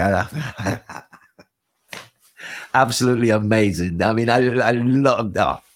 And another artist that kind of did that to me, but I didn't get to speak to him, was uh, Al Green. He just opened the door, and I was in a, and I, it was like, oh man. But anyway, yeah, back to, you know, So it's a don't turn around. So then it was really Donovan Germain that heard it and gave it to Chris Blackwell, and then that's how you guys got hold yeah. I think I think he he suggested it, and when he spoke to us, I. Yeah, I, I don't know because I don't know if he was supposed to produce it or what happened. But anyway, we had this track and we ended up doing it with Chris. And when it came out now, when do you know this is the real, this is the one that really kicked down the door? Because remember, you guys were doing good up until this point. You guys are doing good, touring around, doing all this stuff. But this is now the monster. remember before it's released, Mm. okay, we did a photo session. And I absolutely hated this photo session. It was all purple and blue. It was just, just horrible. Mhm. And um, we asked for a meeting with the um, the then CO, which was Clive. And Clive was honest. He said, "Look, I you know, just taken on this, I probably wouldn't have signed you had it been for me. If Mm. you had, you know. Um, but what's the problem? And I just said, I just don't like these photos. Just it, it just look horrible. So we sat together and we had a talk, and it was like, well, okay, what are you, what are you guys known for? And we said we're known for the hats because down from beavers and whatever. And we kind of, for the first time, discussed the look Mm. of the band. And in hindsight, we knew nothing about the business. We didn't know anything about the music business. Mhm. And being young Rastas, we were negative to anything that was commercial or Right. we deemed commercial. Mhm. And in reality, if you go to get a mortgage for a house, you've got to give a whole list of what you intend to do and how you can repay it and do whatever. Mhm. Um, and this is what happened to a lot of people who were playing music. They went and got a mortgage without any any thought about how this would happen or whatever, or what the actual consequences are and what you'll be paying for and what you won't be paying for. Mhm. So, you know, commercial was a oh, was a no no. We're not commercial. We don't want to be commercial. Mhm. Um, but it's a business. It's a rat race, and it took, well, I have to say, me personally, a long time to realize how I overcome that. Because if you don't get into the rat race, Mhm. you can't compete with anyone. How can you get? How can. How can you be the best 100, 100 meter runner, but yet you don't you don't go into the Olympics? Yeah. The idea that you have to overcome is that you have to go through the rat race without becoming a rat yourself. Mm. So we found ourselves now in a situation. These were things that we never thought about, you know, our image or whatever. And we came to grips with yeah we we were always wear the hats you know long coats it, it came out to that cowboy image Mhm. you know what i mean and then understanding that hollywood's image of the cowboys was really black people Okay. all right? Mhm. because the white cowboys were never called cowboys they were called cowhands Mm. cowboy is a derogatory word. I mean, of course, there was lots of black people the, the who they modeled the Lone Ranger from. They were, you know, these were the, the bad boy cowboys who who the Indians respected because it was like a walking, talking buffalo. Mhm. Okay, so that kind of was the image we had, and with that, we had a stylist now who started looking at what we wanted to to do. And I remember at that meeting saying to Clive, listen, this is going to be the biggest track that we've had. Mhm. I I won't lie and say I knew it was going to be a one number one track because that that would be a lie. But I knew that this was com- deemed commercial enough to be no, not even commercial enough. This was a big track. Okay, You just knew it. You just, you just knew this. it. You just you just knew it. Mhm. Um, on radio, uh, you would have the highest climber on Sunday, Mhm. right?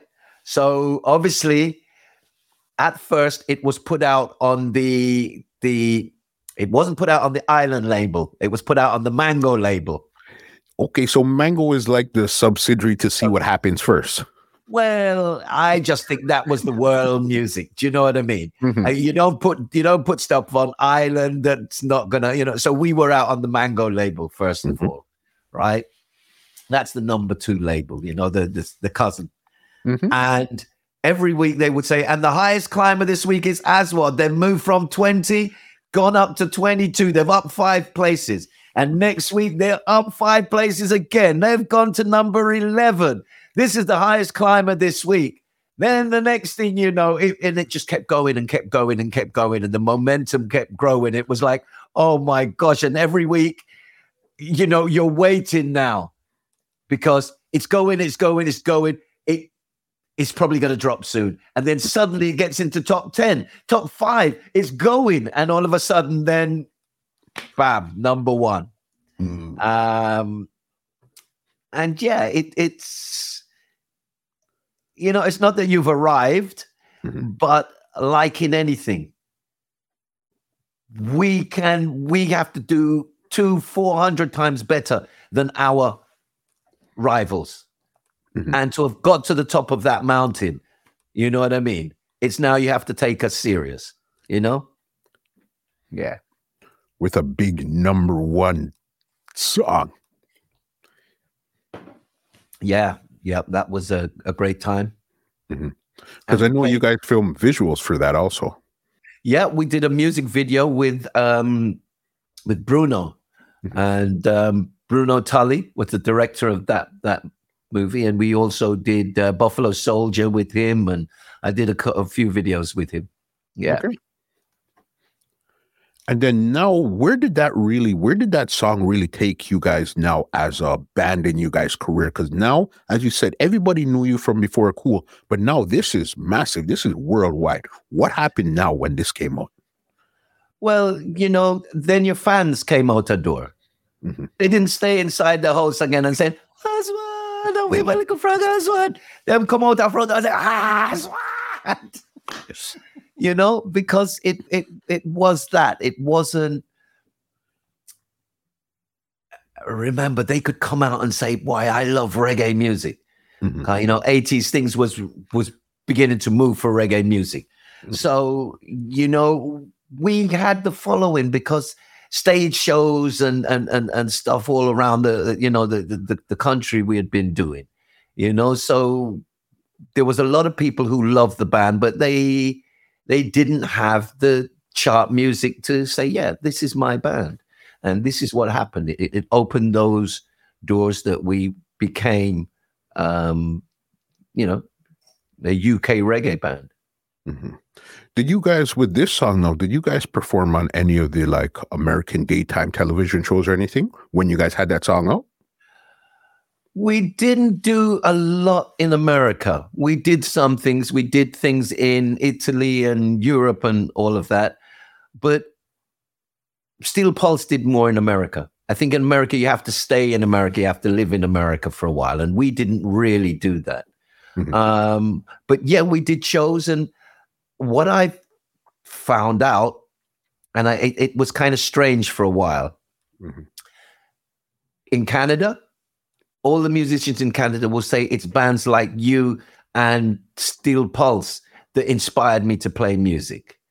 Um, you know, anywhere you go, I remember being in Russia with a England's top musicians. There was Hedge from you to um, uh, what's it from from Eurythmics, um, um, Sledgehammer. Um, mm-hmm all of them. We were there to do for uh, to open some record stores in in in um, in uh, sorry, I'll Russia. have to in Russia. I'll have to give you the the names and stuff. It's all slipped me now, but we'll come back. Um, and we were in the airport, and two guys were knocking on the window. And I turned to Hedge and I said, I think these guys are calling you because how, how would they know and they went. It turned out that they pointed to me, and I went over, and we weren't deemed as a threat in Russia, mm-hmm. right? So they had released our CBS album in Russia. Mm. And I think what I hadn't understood, we were in the business structure of the music business. So the albums of Steel Pulse and Aswad went worldwide. Mm-hmm. Right. I remember that we had an album in CBS that they had just done a picture of a face and scratched dreads on it and went to them said, No way, you can't release that. No. And they went, Okay, no. And that's how Roslav, we did the new chapter cover. Mm-hmm. Okay. With the flag and everything. Yep. Little did they know that we were touring places like Israel. Girl. And somebody came up with the cover and said, I got your new album. And the picture that they weren't supposed to use is on the cover. So yeah, we we were we were playing lots of places, lots of places around the world. Mm-hmm. And because of that distribution, that's where kind of youths in Canada and and they just you know I heard that music. This was music I'm not used to hearing, and that made me inspired me to play music to, and to keep moving to, forward. To good friends, as we're talking about inspiration, um, the footballer, okay, and um, our our runner, Ian Wright. I have to go through the song to get the names. yeah, man, that's 67. You have to love me, man. Come on, boss. It's um, all good. So, yeah, I had been talking to them at two different times. And Ian said, Why, yeah, you guys really inspired me that I could really make something and just go for it. And then Linford said the same thing, man. He said, You know, your music really inspired me to do it. Because you just, this is out of my hood that they've got up and done something. Mm-hmm. And I had just been uh, on a ban for driving. So I was living in Bournemouth and I was heading up to London. And I just had this song in my head. And it was like a reply to them saying, Go on, shine like a star because you know what I mean? That's what it's about. You know, and you will inspire the same way that you say that I've inspired you. And that's why Shine, a lot of people don't understand what Shine is about. But it starts with I burn like a fire left in the rain as I run the race. Oh, yes, I feel the pain. Now, that was a homage to Linford Christie and mm-hmm. Ian Wright, that are sports people. You have to, what we said before, you have to be four times as great as your, you know. Mm-hmm. So that's what Shine is really saying. It's saying, you know, go on because your work will inspire other people just like you're inspiring them and you're going to inspire other people down the road also. that, that that's what it is. That's what it is. It's about it's about you know we are a great nation. We have done so many i mean this world wouldn't be the world that it is without our contribution but it's been completely hidden from the world yeah one of those things there. You guys touring, doing good stuff, massive songs. I think your next big song that came out would have been this would have been like I think 94 would have been Smile. Used to be the smile on my face. Yes. Now that no no, it's no longer a trace. Ding. Yes, yes, yes, yes, yes, yes. Oh my gosh. Yes, yes, yes. That came off of the album that we recorded in Jamaica. We recorded that album in Jamaica. Okay. Yeah. Yeah. Yeah. Yeah. Smile. Yeah. Used to be the smile on my face. I see. This is what I'm saying that, you know, the journey, sometimes it's only when you're sitting there reasoning mm-hmm. uh, that you kind of recall these things because there's moments that people have that either they went to a show or people come and meet you and say, listen, we decided to get married at your show. Or, I mean, the other day I had two people there and one said, listen, I named my son after you. And the next person that was sitting there, he said, Oh, I'm Kingsley's dad. And I know from Kingsley's mother, they planned to call him Brinsley, but changed it at the last moment. So there's this there's moments that people remember mm-hmm. because I can tell you exactly what happened on the moments that I met Stevie Wonder, right? Or I did something with Stevie Wonder. But Stevie Wonder's not really going to remember because you, not not necessarily because it's a moment that has become important to me, but I he's gone on doing whatever he's doing. Mm-hmm. Right. So it wasn't because obviously he can't see. It uh, then again, I don't know. I, I could speak to him and he says, Ah, I remember because we were talking when you know what I mean? Mm-hmm. So, so, okay. So did you meet Stevie Wonder at that time or this was after after you left the group? Uh no, this was this was um when we did the um I think this was when we did the Nelson Mandela. When we did, did the Nelson Mandela, yeah, when we did Nelson Mandela, and then Stevie was had something when we were with Gut Reaction, and so we all sung with Stevie, and the the big one for Stevie, Stevie's birthday. Stevie's playing in um, in Wembley, in Wembley, not the stadium, but he's playing Wembley, uh, the, the other Wembley. Mm-hmm. And uh, Paul and um, what's it from Tears for Fears, Chaka Khan, Lindy, Lindy Lauper, mm-hmm. um, Chaka Khan, and us. We stopped Stevie's show and sung Happy Birthday to him. Uh, yeah, man, you can find two shots today. Cause I'm pro, pro, pro. yeah, man. I can you can find that on you can find that on YouTube. Yeah, no, it's just amazing the journey that you've been through because you almost lived like in two different worlds while being a musician, where you lived in the reggae world, but you also lived in like the pop commercial world also. So you were getting to see a lot of different things happening at the same time. Yeah, uh, and I, I mean I have a good friend whose brother, um, his brother was an English, her brother is an English Olympian, Daley okay. Thompson. Daley Thompson. And Tracy loved George Michael, absolutely loved George Michael. And when they did the Wembley show, which this was the show before their big event, mm-hmm. right? They did a, a run through at uh, Brixton, Brixton Academy. Mm-hmm. So knowing a lot of the the uh, security and things, we ended up outside George's door, outside his dressing room, and Tracy's going, "Oh my god, I don't believe this! I don't believe this! I can't believe it!" And then suddenly the door opens, and George Michael comes running out and starts congratulating me and saying, Oh my God, your track, because we had Holland pull up at that time.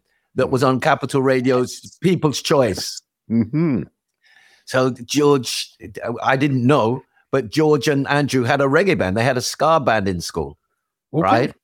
So I mean, another another person that because there's a lot of people that love reggae, Mhm. right? Um, like the bass player for U2, Mhm. absolutely reggae. Um, but I remember uh, I used to go to Wall Street, a club in in London, right? And Prince kind of came a couple of times. So uh, we were talking, and I said, "Listen, man, I would love you to produce a track for us, right?" And I know now from people in this thing, he no, what I should say, he said to me, "No, man, I I I, can't play reggae like you guys. No, I can't do it. You know what I mean?" Um, actually, Wynton Marsalis said the same thing. I sat in an airport with him. Anyway, Prince went away and did a reggae track. Prince did a reggae track. So look for blue light. Look for blue light. look for blue light, man. I have, I have, so I have, I have a Prince story, man. That's crazy. But anyway, go on. We're talking about. No, no, no. Hold on. You're not going to say you have a Prince story that's crazy and just tell me to go on. Nope. We need that story, sir. All right, I was a big Prince fan, right? Mhm. And I knew someone that worked for his management, his UK management. Mhm. So I had the opportunity. I would go to the, you know, artist entrance, and I'd be watching Prince. I, I at every show I could. I watched watched him at the the the the, the place in in uh, LA, and so anyway, this time uh, I went to see the show, and Prince. Those who know usually does a show afterwards. Does an after show where he would just play on drums all night. He was playing on drums all night. And then he might get up and do something else. But he was singing, I think it was just my imagination. Mm.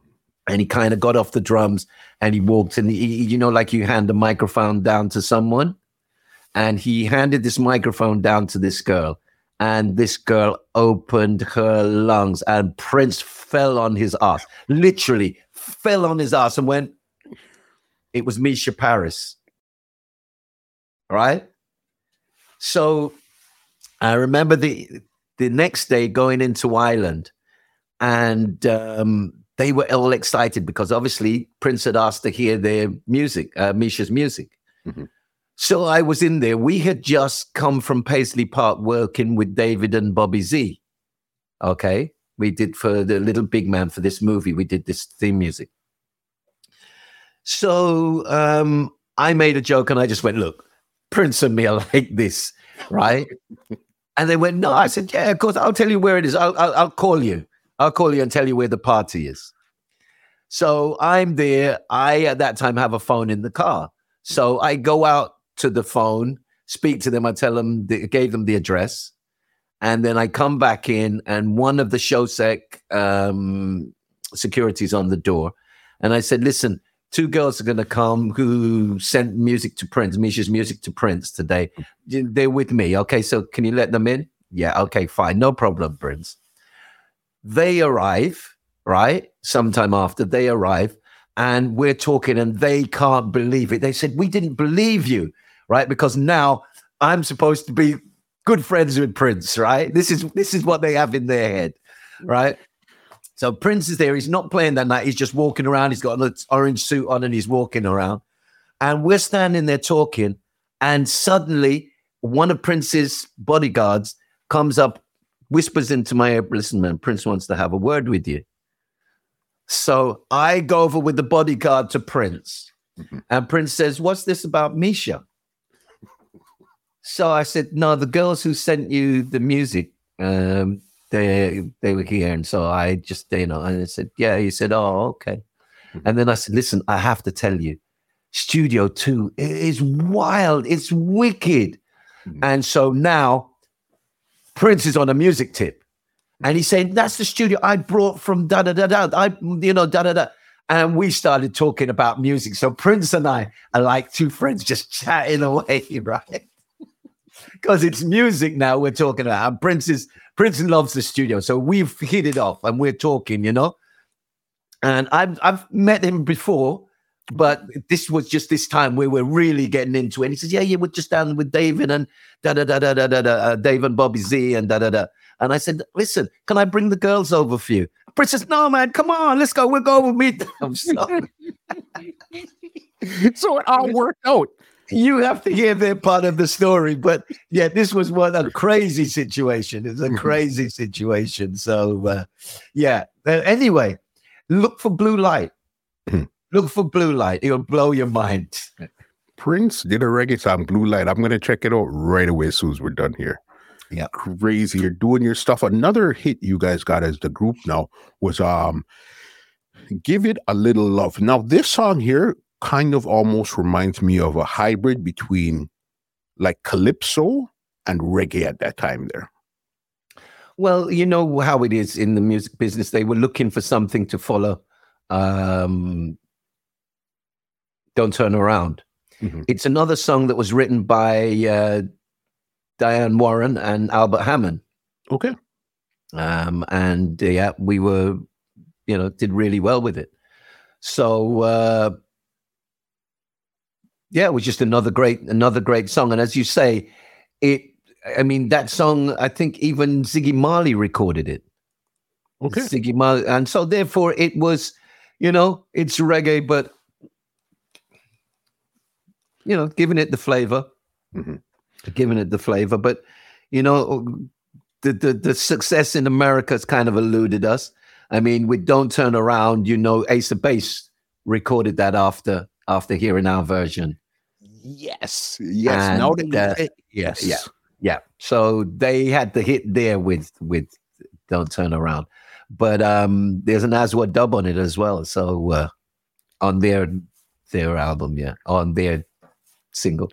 Okay, big. So you guys did all this stuff. This is bringing you up to around 96. You had left the group now. Was there any issues leading up to the leave or why did you decide to leave at 96 well there was there was there was things happening mm-hmm.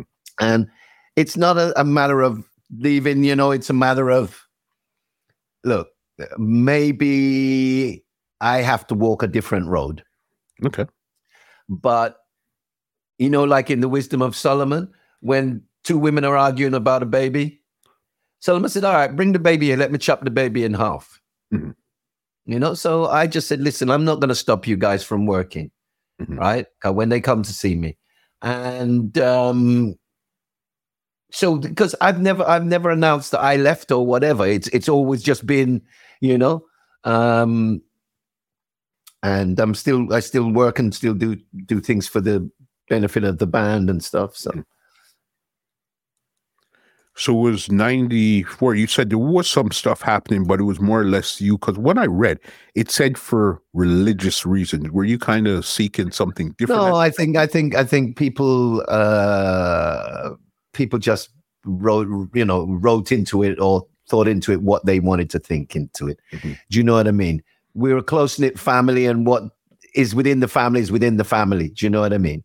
So, so you just put that out for PR purposes or whatever the case well, is. But there was never an announcement. No, we never. There's never been an announcement. Mm-hmm.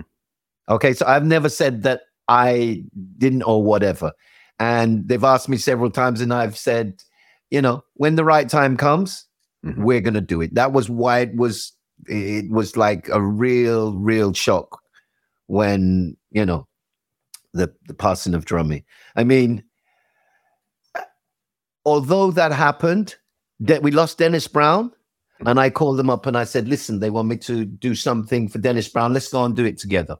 Mm-hmm. So we went and did did Promised Land for Dennis Brown. Okay, okay. Uh, Island fiftieth. I was working with Sly and Robbie and the I 3s mm-hmm. and um, it was like, listen, hold on, we can't have Island Records doing that and we don't do anything. So we ended you know, I think what was the difference? Most band, there's one person who's the major songwriter, and he walks away with the lion's share, and the rest of the band get nothing. Mm-hmm. But way down in '82, I shared all those royalties okay. equally. So we didn't have anything to argue about, like maybe lots of other bands would have who have that financial. One person has financial security, one person has nothing. Mhm. Um, so for anything we could we could talk about anything, we could do anything. You know, something came up. Okay, let's. You know, we we didn't have a situation where we were not not friends. In other words, Mhm. you know. It was just on a professional level, I guess. At this time, you wanted to venture into other things, see what else was out there, type of thing. At that time, there. Well, no, it, it, it wasn't even that. It was just sometimes in life, Mhm. you know, you find yourself taking a different road to what you believed you would always be walking on. For you sure. know what I mean? Um, I I moved away to Spain. Um, like now, I'm I'm living in Poland, and you know, it, it's. I believe that, like I said, we have things that we are supposed to do in life, Mhm. and suddenly you would do like, okay, people say, why did you move to Poland? But I've just finished recording a track with um, what happened. I was doing a show Mhm. with a Polish band that I work with here, and I was in the dressing room, and these you were telling me that well, years ago they just heard reggae and they loved it, and the area that they came from was the area that started to play reggae music. There was reggae bands, just like it was in Ladbroke Grove, Mhm. okay, or in Trenchtown. And the place is called Klugeberg. Mhm. And in honor of Trenchtown, they called it Klugetown. And there's a track that's called Klugetown that I've just released, Mhm. that's just been released. Yeah. Um, and then, you know, you go back and things fall into place. When we did the uh, Miss World competition, Mhm. Poland won it. When they had their first massive reggae com- uh, show in 89, right? I was there, right? I ended up being the compere of the show. And this was in 89. This was their first, uh, when they had their first non communist government. Mhm. So, yeah, we walk, we walk different paths and make different journeys.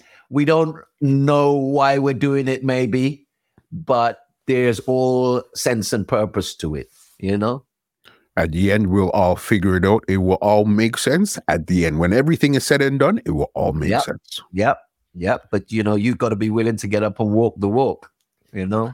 That's the biggest part. So then now you left, you were touring, doing all this crazy stuff. So then now you're on your own. What was your first moves now? Did you start to what what did you start to do now that you left? Did you take time for yourself, figure out what was your next moves? Well, I, I, I was still doing music and doing shows Mhm.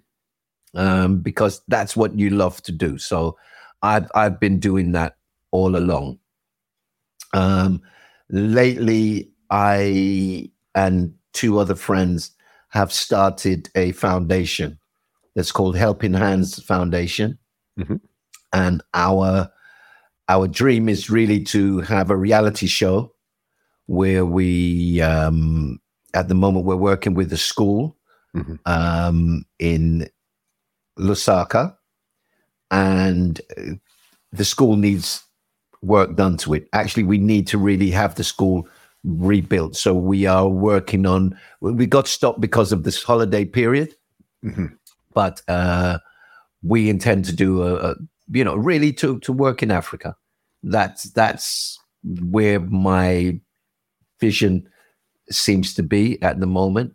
And um, in um, Musotunya, which was formerly, well, it was Musotunya, but they came in and they called it Livingstone. But Musotunya, we're working with the the women from Musotunya, the the widows, Mhm. and they've gone. First of all, they wanted to make school clothes, but now they're they're going to breed chickens. So we're there to help them. We will ask the community to help to to get this going, and we're working on the principle that you know you teach a person to fish or you teach them about the business and allow them to run their business and they'll be eating forever Mm-hmm. So, you know, it, it's difficult when you have no social security or any help. And, and a lot of the women get into activities that they probably wouldn't like to, but end up, you know. Mm-hmm. So we we have these situations that is first of many. We have another school in um, in South Africa as well, but it, it's early days. It's early days, so we, you know we're, we're, the wheels are going, and and obviously um, a new album's on the on on the go. So you'll be hopefully seeing me and touring in uh, these coming months. I know 2022. That's when um Drummie Zeb he had passed away. What was your relationship with him up until that point, if there was even any at that point? There's been a relationship from the time he was six, younger than 16. Mm. When he signed for Island, when he signed for Island, he, he was 16 years old. His mother had to sign for him.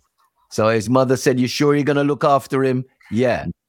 Um, it was a very, very emotional time. That was my, you know, we are, we are actually family. Mm. You know what I mean? Because um, my eldest daughter, right, Drummie's her uncle. Okay. Right? Drummie's eldest son. I'm his godfather. Mm. That's Solomon. Mm-hmm. There was, yeah. So, yeah, we, um, yeah, and I've always said, listen, we can't for years be singing about unity and what you call it and, and end up in a situation where, you know, we can't greet each other with love. Mm-hmm. So yeah, it's always been always been that, always been that. Yeah, because what sense would it make to be singing about peace and love and unity, and you can't have love and unity in your group, much less worldwide? Yeah, yeah, yeah, yeah, yeah, yeah. Because it has to start at home. It has to mm-hmm. start at home. Mm-hmm. You know what I mean? So yeah, we give thanks for that. And even Tony Robinson, what's the relationship with him now? Because he's the only one left now that was actually still on the road singing as Aswad. Well, him and Solomon are working together. Mm-hmm. Him and Solomon are working together. Um, and they're doing shows, they're working. They're working. You know what I mean? So they they they're going on. It, it's you know, you have lots of ups and downs and you have things that that really, you know, kind of knock you off your feet, but you just have to get up and just keep going mm-hmm. because it's not like it was before. Even Solomon, who, as I said, I'm Solomon's godfather, right? Yeah. Solomon's Solomon. No, Solomon's not a grandfather. Oh, Solomon a grandfather? Yeah, he could be a grandfather now, but he's got two big daughters. You mm-hmm. know what I mean? So we're not we're not looking just at that for our, at ourselves anymore. It's his families within families. You know what I mean? So I. Yeah, you know, there's going to be ups and downs. There's going to be things that that that uh, you know rock the foundations at times. But I believe that the the love of what we're doing, and the you know we've always said truth and right. So truth and right must win the day. You know? Anything anything can be fixed. You know, everything's not perfect, but you have your ups, you have your downs, but anything can be fixed. If if if it's truth and right, mm-hmm. you know, then you have to say, well, look, you know, this is this is how it is, because mm-hmm. it moves out to the elms of right and wrong, because man can justify anything. But if it's the truth and it's the right, some point you have to come back and say, no, that's how I have to see it. That's how I have to play. Yeah, definitely. I know 2015 you were awarded a big award, which was the uh, Members of Orders of the British Empire. How how did it feel now to win an award like that? It's again one of those things that you question. Should I be? Should I? Should I abandon this? Should I? Mm. And it goes back to the same thing, like you know that rat race. Mm. And what really made me comfortable was that the messages I was getting from people was like, this is us, bro. It's like you winning this. This is us. It didn't feel like you just won this award or were given this award. And many people, and many women, many people came to me and said, you know, this this felt like you lifted us. Mm-hmm. That, you know, out of our our ends, out of our ghetto. You rose and you took us with you. So, you know, they were saying thank you to me. So, you know, I mean, I have to give thanks for that. That was a good one there. One question I should have asked you earlier. Uh, sorry to cut you. I think this is this is what we don't understand. Every nation, right, barring us, celebrate, right? Mm-hmm. I mean, you know the, the asian community you know you do this and you you the children are, are, are, named in certain places whether it be the temple or whatever and so it inspires people it it, it sets a precedence that you have to do the best you can in your life mm-hmm. like my father left me with this saying he said life is a gift mm-hmm. and the way you live your life is your gift to others Okay. So it's important for us to celebrate. You know, it's important for us to celebrate the things that our nation has done. We have the internet and it's all there. Electric light bulbs. Okay. Do you know it, it's it's all there. It's mm-hmm. all there. It's all there. And if we don't celebrate it, I look in Google and Google, you would imagine you you type in dreadlocks, mm-hmm. and you would imagine, okay, the, the, who would you say is the greatest known person that wears dreadlocks? Bob Marley. Okay, and imagine you don't see Bob Marley. That's wild. So in 50 years' time, someone who goes there and types in dreadlocks, they will see a completely different thing. They won't understand why it became what it became. Mm-hmm. Because in everything that's pushed to the side. You know just the the simple fact that that the you know the in egypt mm. the original egyptians were black and they found it the other day. And when they found it the guy said oh it, it, is because they did x-rays and it was a negroid features. Mm-hmm. and mid interview he just went well doesn't matter. He's egyptian. Let's that's not important Wow. Do you know what I mean? So yeah, and and I know a lot of people. I don't care how who turns around and says, "Oh, why do you have to make a point of that?" Mm-hmm. The point is my son, my daughter, my daughters, and whatever they, they have to be proud of who they are. For sure. They took that away from us or tried to take it away from us. Mm-hmm. Okay. But no, we're proud. Representation have, matters. Yeah. You know?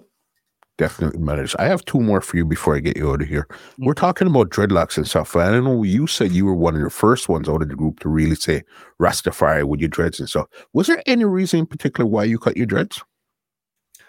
Uh, no, I was, I was. Let's let's go from the top. Really, mm-hmm. um, my first conversation with Bunny Wailer was he was explaining something that, that Delroy and I were talking about the very first day that I went to the circle.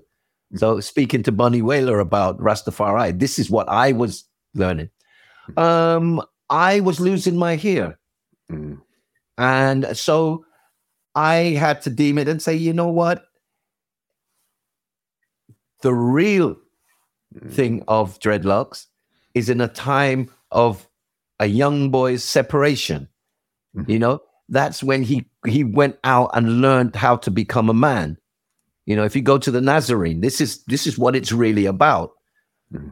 You know, you're a, you're a, you separate from your mother, you become a warrior, and you learn how to do the things that you need to do, whatever you need to do.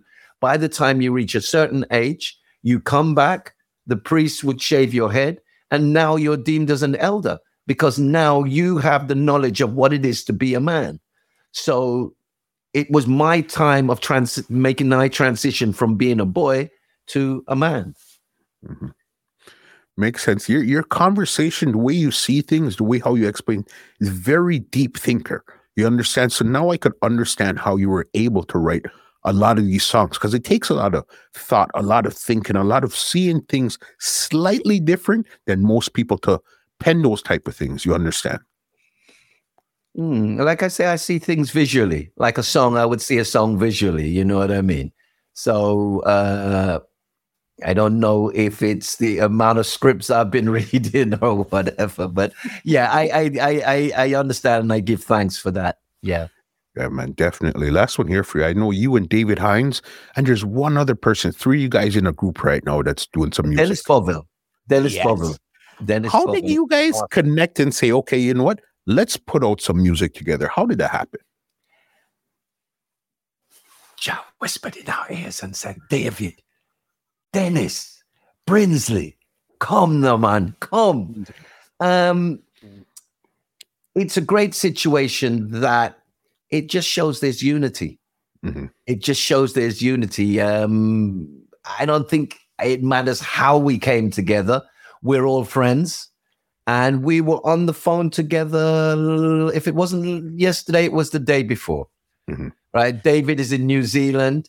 Dennis just come back from from Barbados, and I'm here. And we got on a three way, and all we are talking about is, yeah, man. We once we get sorted, we got to drop a couple more music, and then we can do, you know, get on the touring scene again.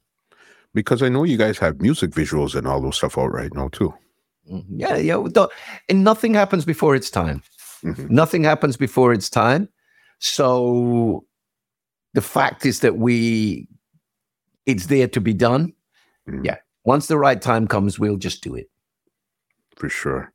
Mr. Forde, thank you so much for sitting down and doing this and so we could see how you've seen the world through your eyes, your experiences, and everything. It's been so amazing to speak to somebody like you because usually I speak to a, like a lot of the artists from Jamaica and stuff like that. So they'll give it to you from their perspective.